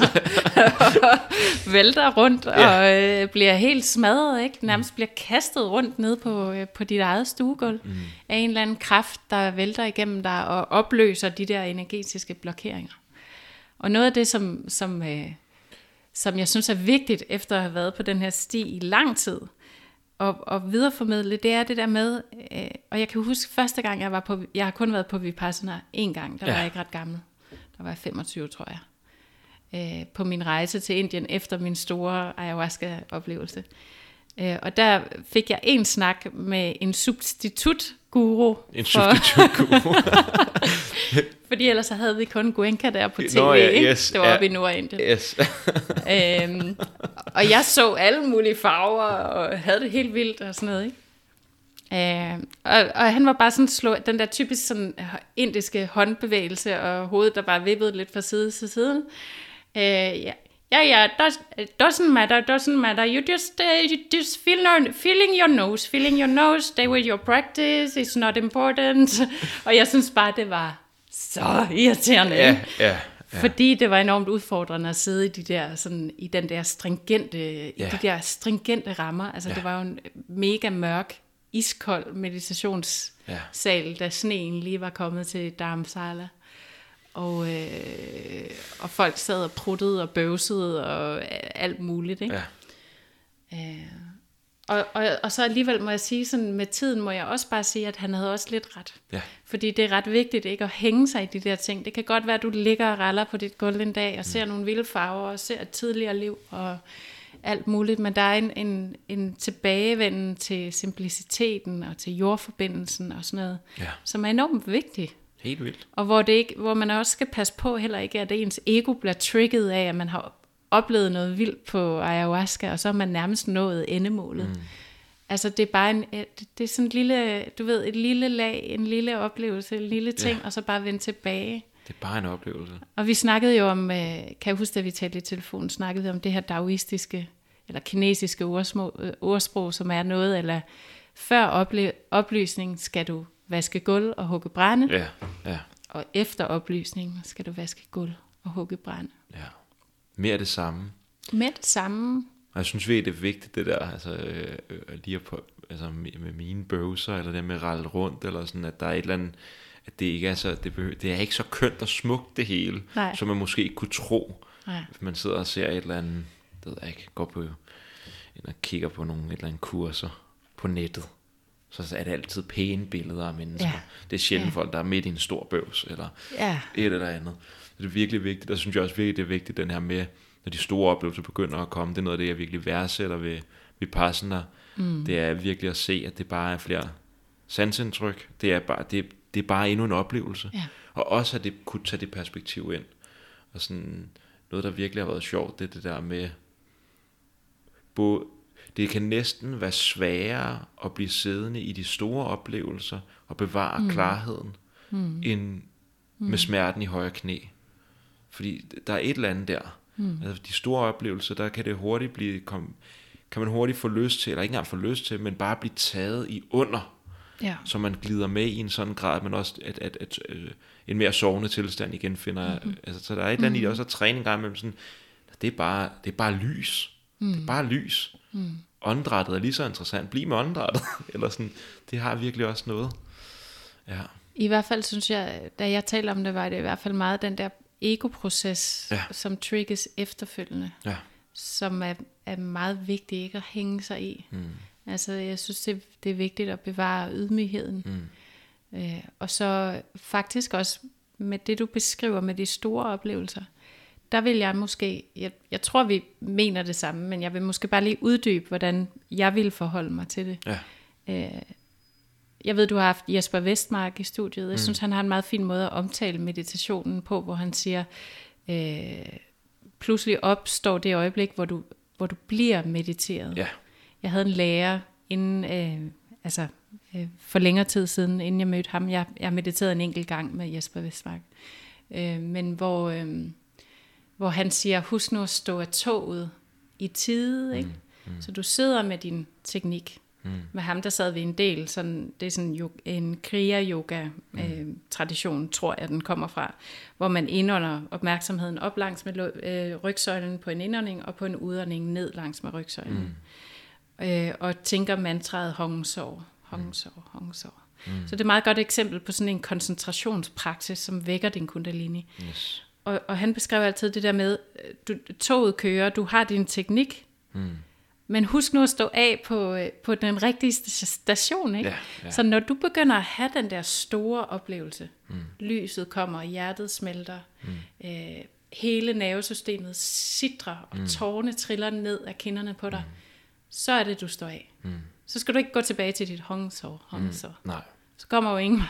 Mm. Altså, så kommer du i hvert fald forbi. Du kommer et eller andet andet sted hen. Mm. Så går du i cirkler, du ender tilbage ved din teknik. Ja. Og det tror jeg er noget af det, mange, som er nye til meditation, glemmer. Altså, man tror faktisk, teknikken er meditationen. Yes. Yes. Men meditationen er en tilstand Ja. af forbundethed, af stillhed, mm. af nærvær. Så når den opstår, og det synes jeg egentlig også er noget bhakti yoga traditionen kan, mm. hengivenheden, så må vi gerne slippe. Mm. Og hvis man er meget fi- fixeret på teknik, så, så ender man ved teknikken i stedet. Ja. Og, øh, og det er meget fristende, fordi det er meget skræmmende at give slip. Mm. Det er meget, meget skræmmende. Mm. Jeg kan huske, i, lange perioder har jeg siddet med en energi, der har rejst op igennem rygsøjlen, op til hjertet, og så er jeg bare blevet ramt af sådan en, altså ligesom når man øh, falder i søvn og vågner op med et sæt, mm. sådan en angstbølge mm. op igennem hele min krop, Yes. og så bare forfra. Oh. Ja. Okay. Ja. ja. Så kunne jeg alligevel heller ikke give slip nu. Mm. Jeg tror, når jeg siger det med åndedrættet, så er det nok også i den, altså i Vipassana, eller hvad Ja. det er, at blive med sanse. Det er mere for at, at sige, Ja. det er med at holde sig til, at det bare er sansninger, fordi der kan også godt, min oplevelse er i hvert fald en gang med sådan en sammensmeltning i en negativ forstand, eller sådan en klynge fast i Ja. materialet, der kommer op, mm. og så lukker det. Åh, nu sker det, åh, nu sker det. Den der reaktion af sindet. Så, så i stedet for altså bare blive ved med det, du Ja. allerede har gjort, Ja. for meditationen er i gang. Jeg tror, det er det, jeg mener. Ja. Det der med ikke at få, jeg kan, jeg kan i hvert fald tydeligt huske det der, da jeg begyndte at meditere. Den der, åh nu sker det. Den der reaktion af sindet, ja. Ja. som bare, nu sker det i hvert fald helt sikkert ikke mere, efter du har haft den. nu, er det, nu er det slut. Ja. Øhm, men det der med bare at, at bare, bare, bare fortsætte. Du gør noget, ja. Ja. der virker. Glid med. Ja.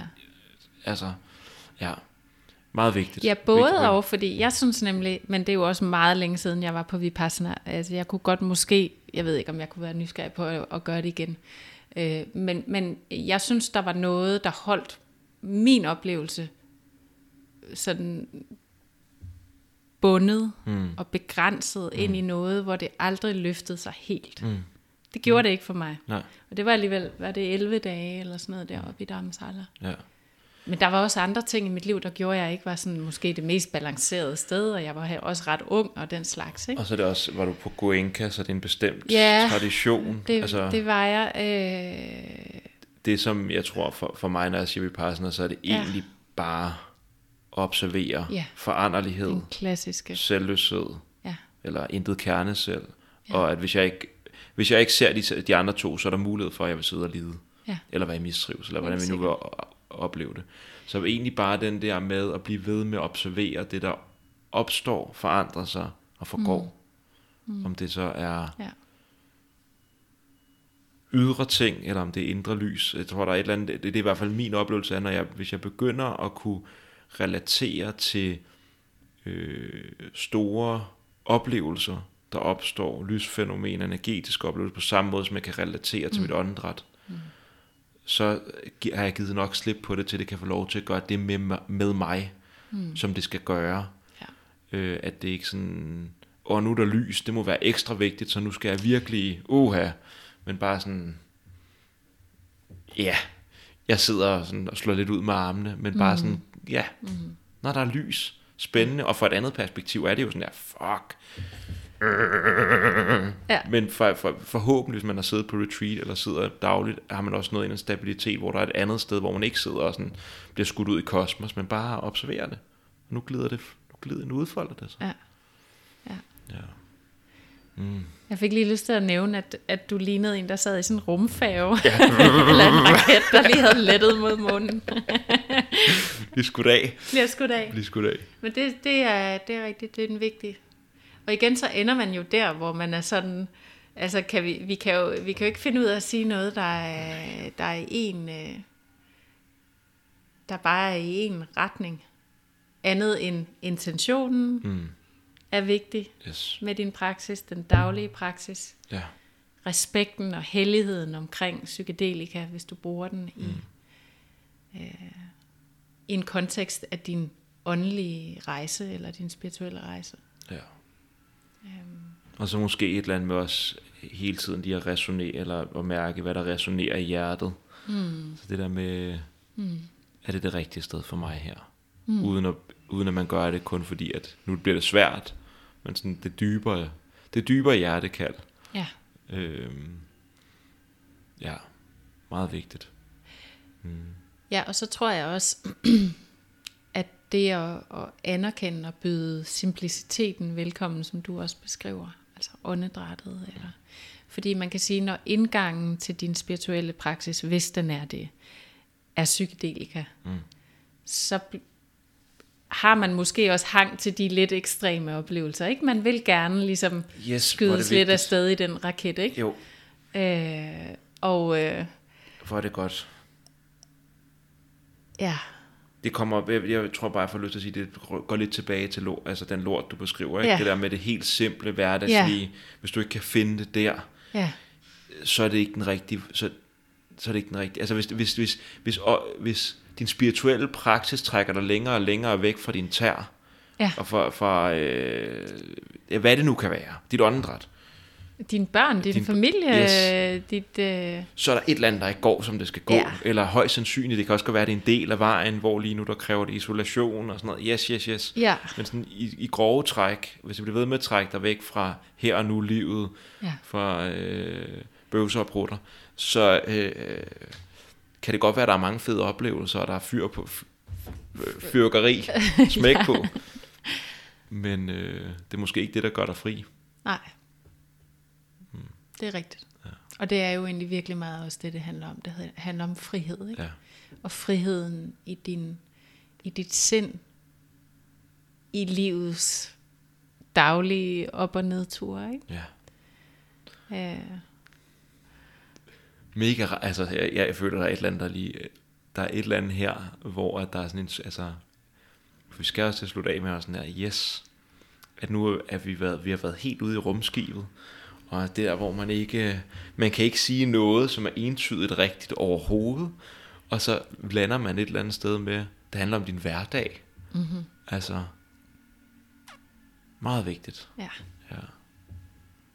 Ja, det er egentlig også hele tiden det der med, altså at, at, ja, at bringe din, hele din opmærksomhed ind i din krop, og ind i dit liv, og ind i, Ja. i, i livets og, og verden, som, som det hele udfolder sig til daglig. Ikke? Ja. Og der kan man jo godt, der kan man bruge de psykedeliske oplevelser som en lærermester, mm. men man kan også bruge det som en flugt. Ja. Og, og, og mange af os, der har nem adgang, jamen vi har også en grund til, at det har været rart at mm. flyve afsted og fors- forsvinde fra vores krop. Ikke? Mm. Mm. Så, så der er noget med det der med at tage, dig, tage nu dig selv tilbage. Ikke? Ja.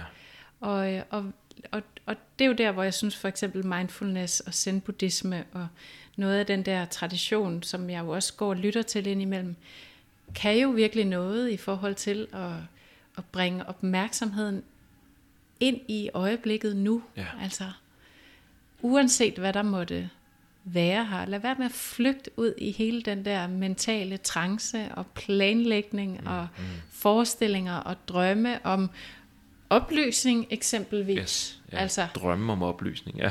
ja. Altså, det, det, det, man bliver simpelthen nødt til at vende tilbage til øjeblikket, og så ligger der sådan en lille underlying fabric of love, sådan en lille grundtone mm. af noget, hvor selv i mørket er det, er det smukt, ikke? Ja, og man kan være fri. Ja. Ja. Ja. Ja. Virkelig vigtigt. Ja. Ja. Jeg tror, den der med at, øh, at, at, at, ligesom at, at bringe det det her sted hen, også omkring, jeg synes det er virkelig dejligt at høre, hvordan du lige i tale sætter, eller peger på opmærksomhed. Jeg har engang så noget af det, som jeg tror, jeg siger engang til nogle af mine klienter i psykoterapi, at op, altså det, opmærksomhed er ligesom magi, mm. så man bringer opmærksomhed til noget, virkelig er nærværende med noget, mm. så kan man være fri lige der, så man virkelig er nærværende. Og det er ikke meget, det er ikke meget mere kompliceret end det. Det er svært i praksis, og det er derfor, at det er godt at have en daglig praksis, men ellers er det der med bare, fantastisk er noget af det, der er allermest os, det vi er allermest intimt bekendt med, vores opmærksomhed og vores bevidsthed, der fluktuerer rundt. Ja. At lige der, hvis vi begynder at, sådan at, at komme mere til stede med den, og hvordan er det de ting, som det, eller til synlædende ting, der er til stede i vores opmærksomhed. Altså er der en eller anden fornemmelse af sådan at blive forbundet igennem bare det at være mm. opmærksom til stede med noget. Mm. Sådan, ah, Det er jo det. sådan. Ja. Ja. Dejligt. Er der noget, som du sådan tænker her til sidst? Nu har det jo taget en bestemt Snakker har lidt om, det hvor skal det hen? Sådan, altså, det- Who knows? Who knows? Ja, altså... øhm, Ja, vi har, jo, vi har jo kredset, kan man sige, om den meditative oplevelse, om muligheden for, at man gennem åndstraditionerne og måske med hjælp fra lidt psykedelika, mm. kan begynde at udvikle sin bevidsthed i en retning, så du kan leve hensides mm. dualitet. Mm. Altså hensides forestilling om at være adskilt, om at være den her lille bitte krop, mm. som skal være i, og, og, og sind i øvrigt, persona, som skal være i konflikt med alt omkring os. Mm. Øhm, og, øh, og jeg synes bare, det er et utroligt vigtigt bidrag til alle os som, som individer. Øh, og det er ikke noget, der er forbeholdt Jesus eller Buddha, eller noget af det, der synes jeg ligger i vores tid for tiden. Dels fordi vi har adgang til visdomstraditionerne, men også fordi måske der er sådan en interesse og en vækkelse. Mm. Mm. Det er, at det er jo egentlig meget almindeligt. Mm. Altså i visse... Øh, altså jeg havde også en lærer, som sagde, enlightenment is very ordinary. Mm. Altså der, det er ikke et eller andet... Øh, jo, det kan godt være, at du skal bruge nogle inkarnationer på det osv., men, men, men drømmen om det er ikke forbeholdt andre. Mm. Altså der er en, en, en, mm. en vækkelse og et, et sted, hvor vi gerne må lande i det. Vi må gerne tage ejerskab. Vi må gerne mærke længslen i vores hjerte og, og prisgive øh, de øjeblikke, hvor vi er forbundet i naturen, eller med et menneske, vi elsker, eller med vores børn, eller de oplevelser, hvor vi, hvor, hvor vi får den der oplevelse af at være forbundet. Mm. Om det så er i flow-oplevelsen, eller i dyb meditation, eller i kærlighedsøjeblikke, eller hvad det er. Mm. Øh, så, så jeg synes, den er vigtig, og jeg har en eller anden... Altså nu sagde jeg, at jeg arbejdede for Greenpeace tidligere, men jeg har en eller anden idé om, at, at, at det at arbejde med yoga og meditation, det har også en, en, en, en plads i den her bæredygtige udvikling, yes. som vi bliver nødt til at eje. Mm. Og det er jo blandt andet det at begynde at få bevidsthed mm. på, begynde at erkende, mm. at vi er en del af et større fælles økosystem, og øh, at vi ikke er adskilte, at vi ikke behøver at bekrige hinanden, men kan stå i det sammen. Ikke? Mm. Øhm, ja. Så det fik jeg bare lyst til lige sådan at sige afslutningsvis.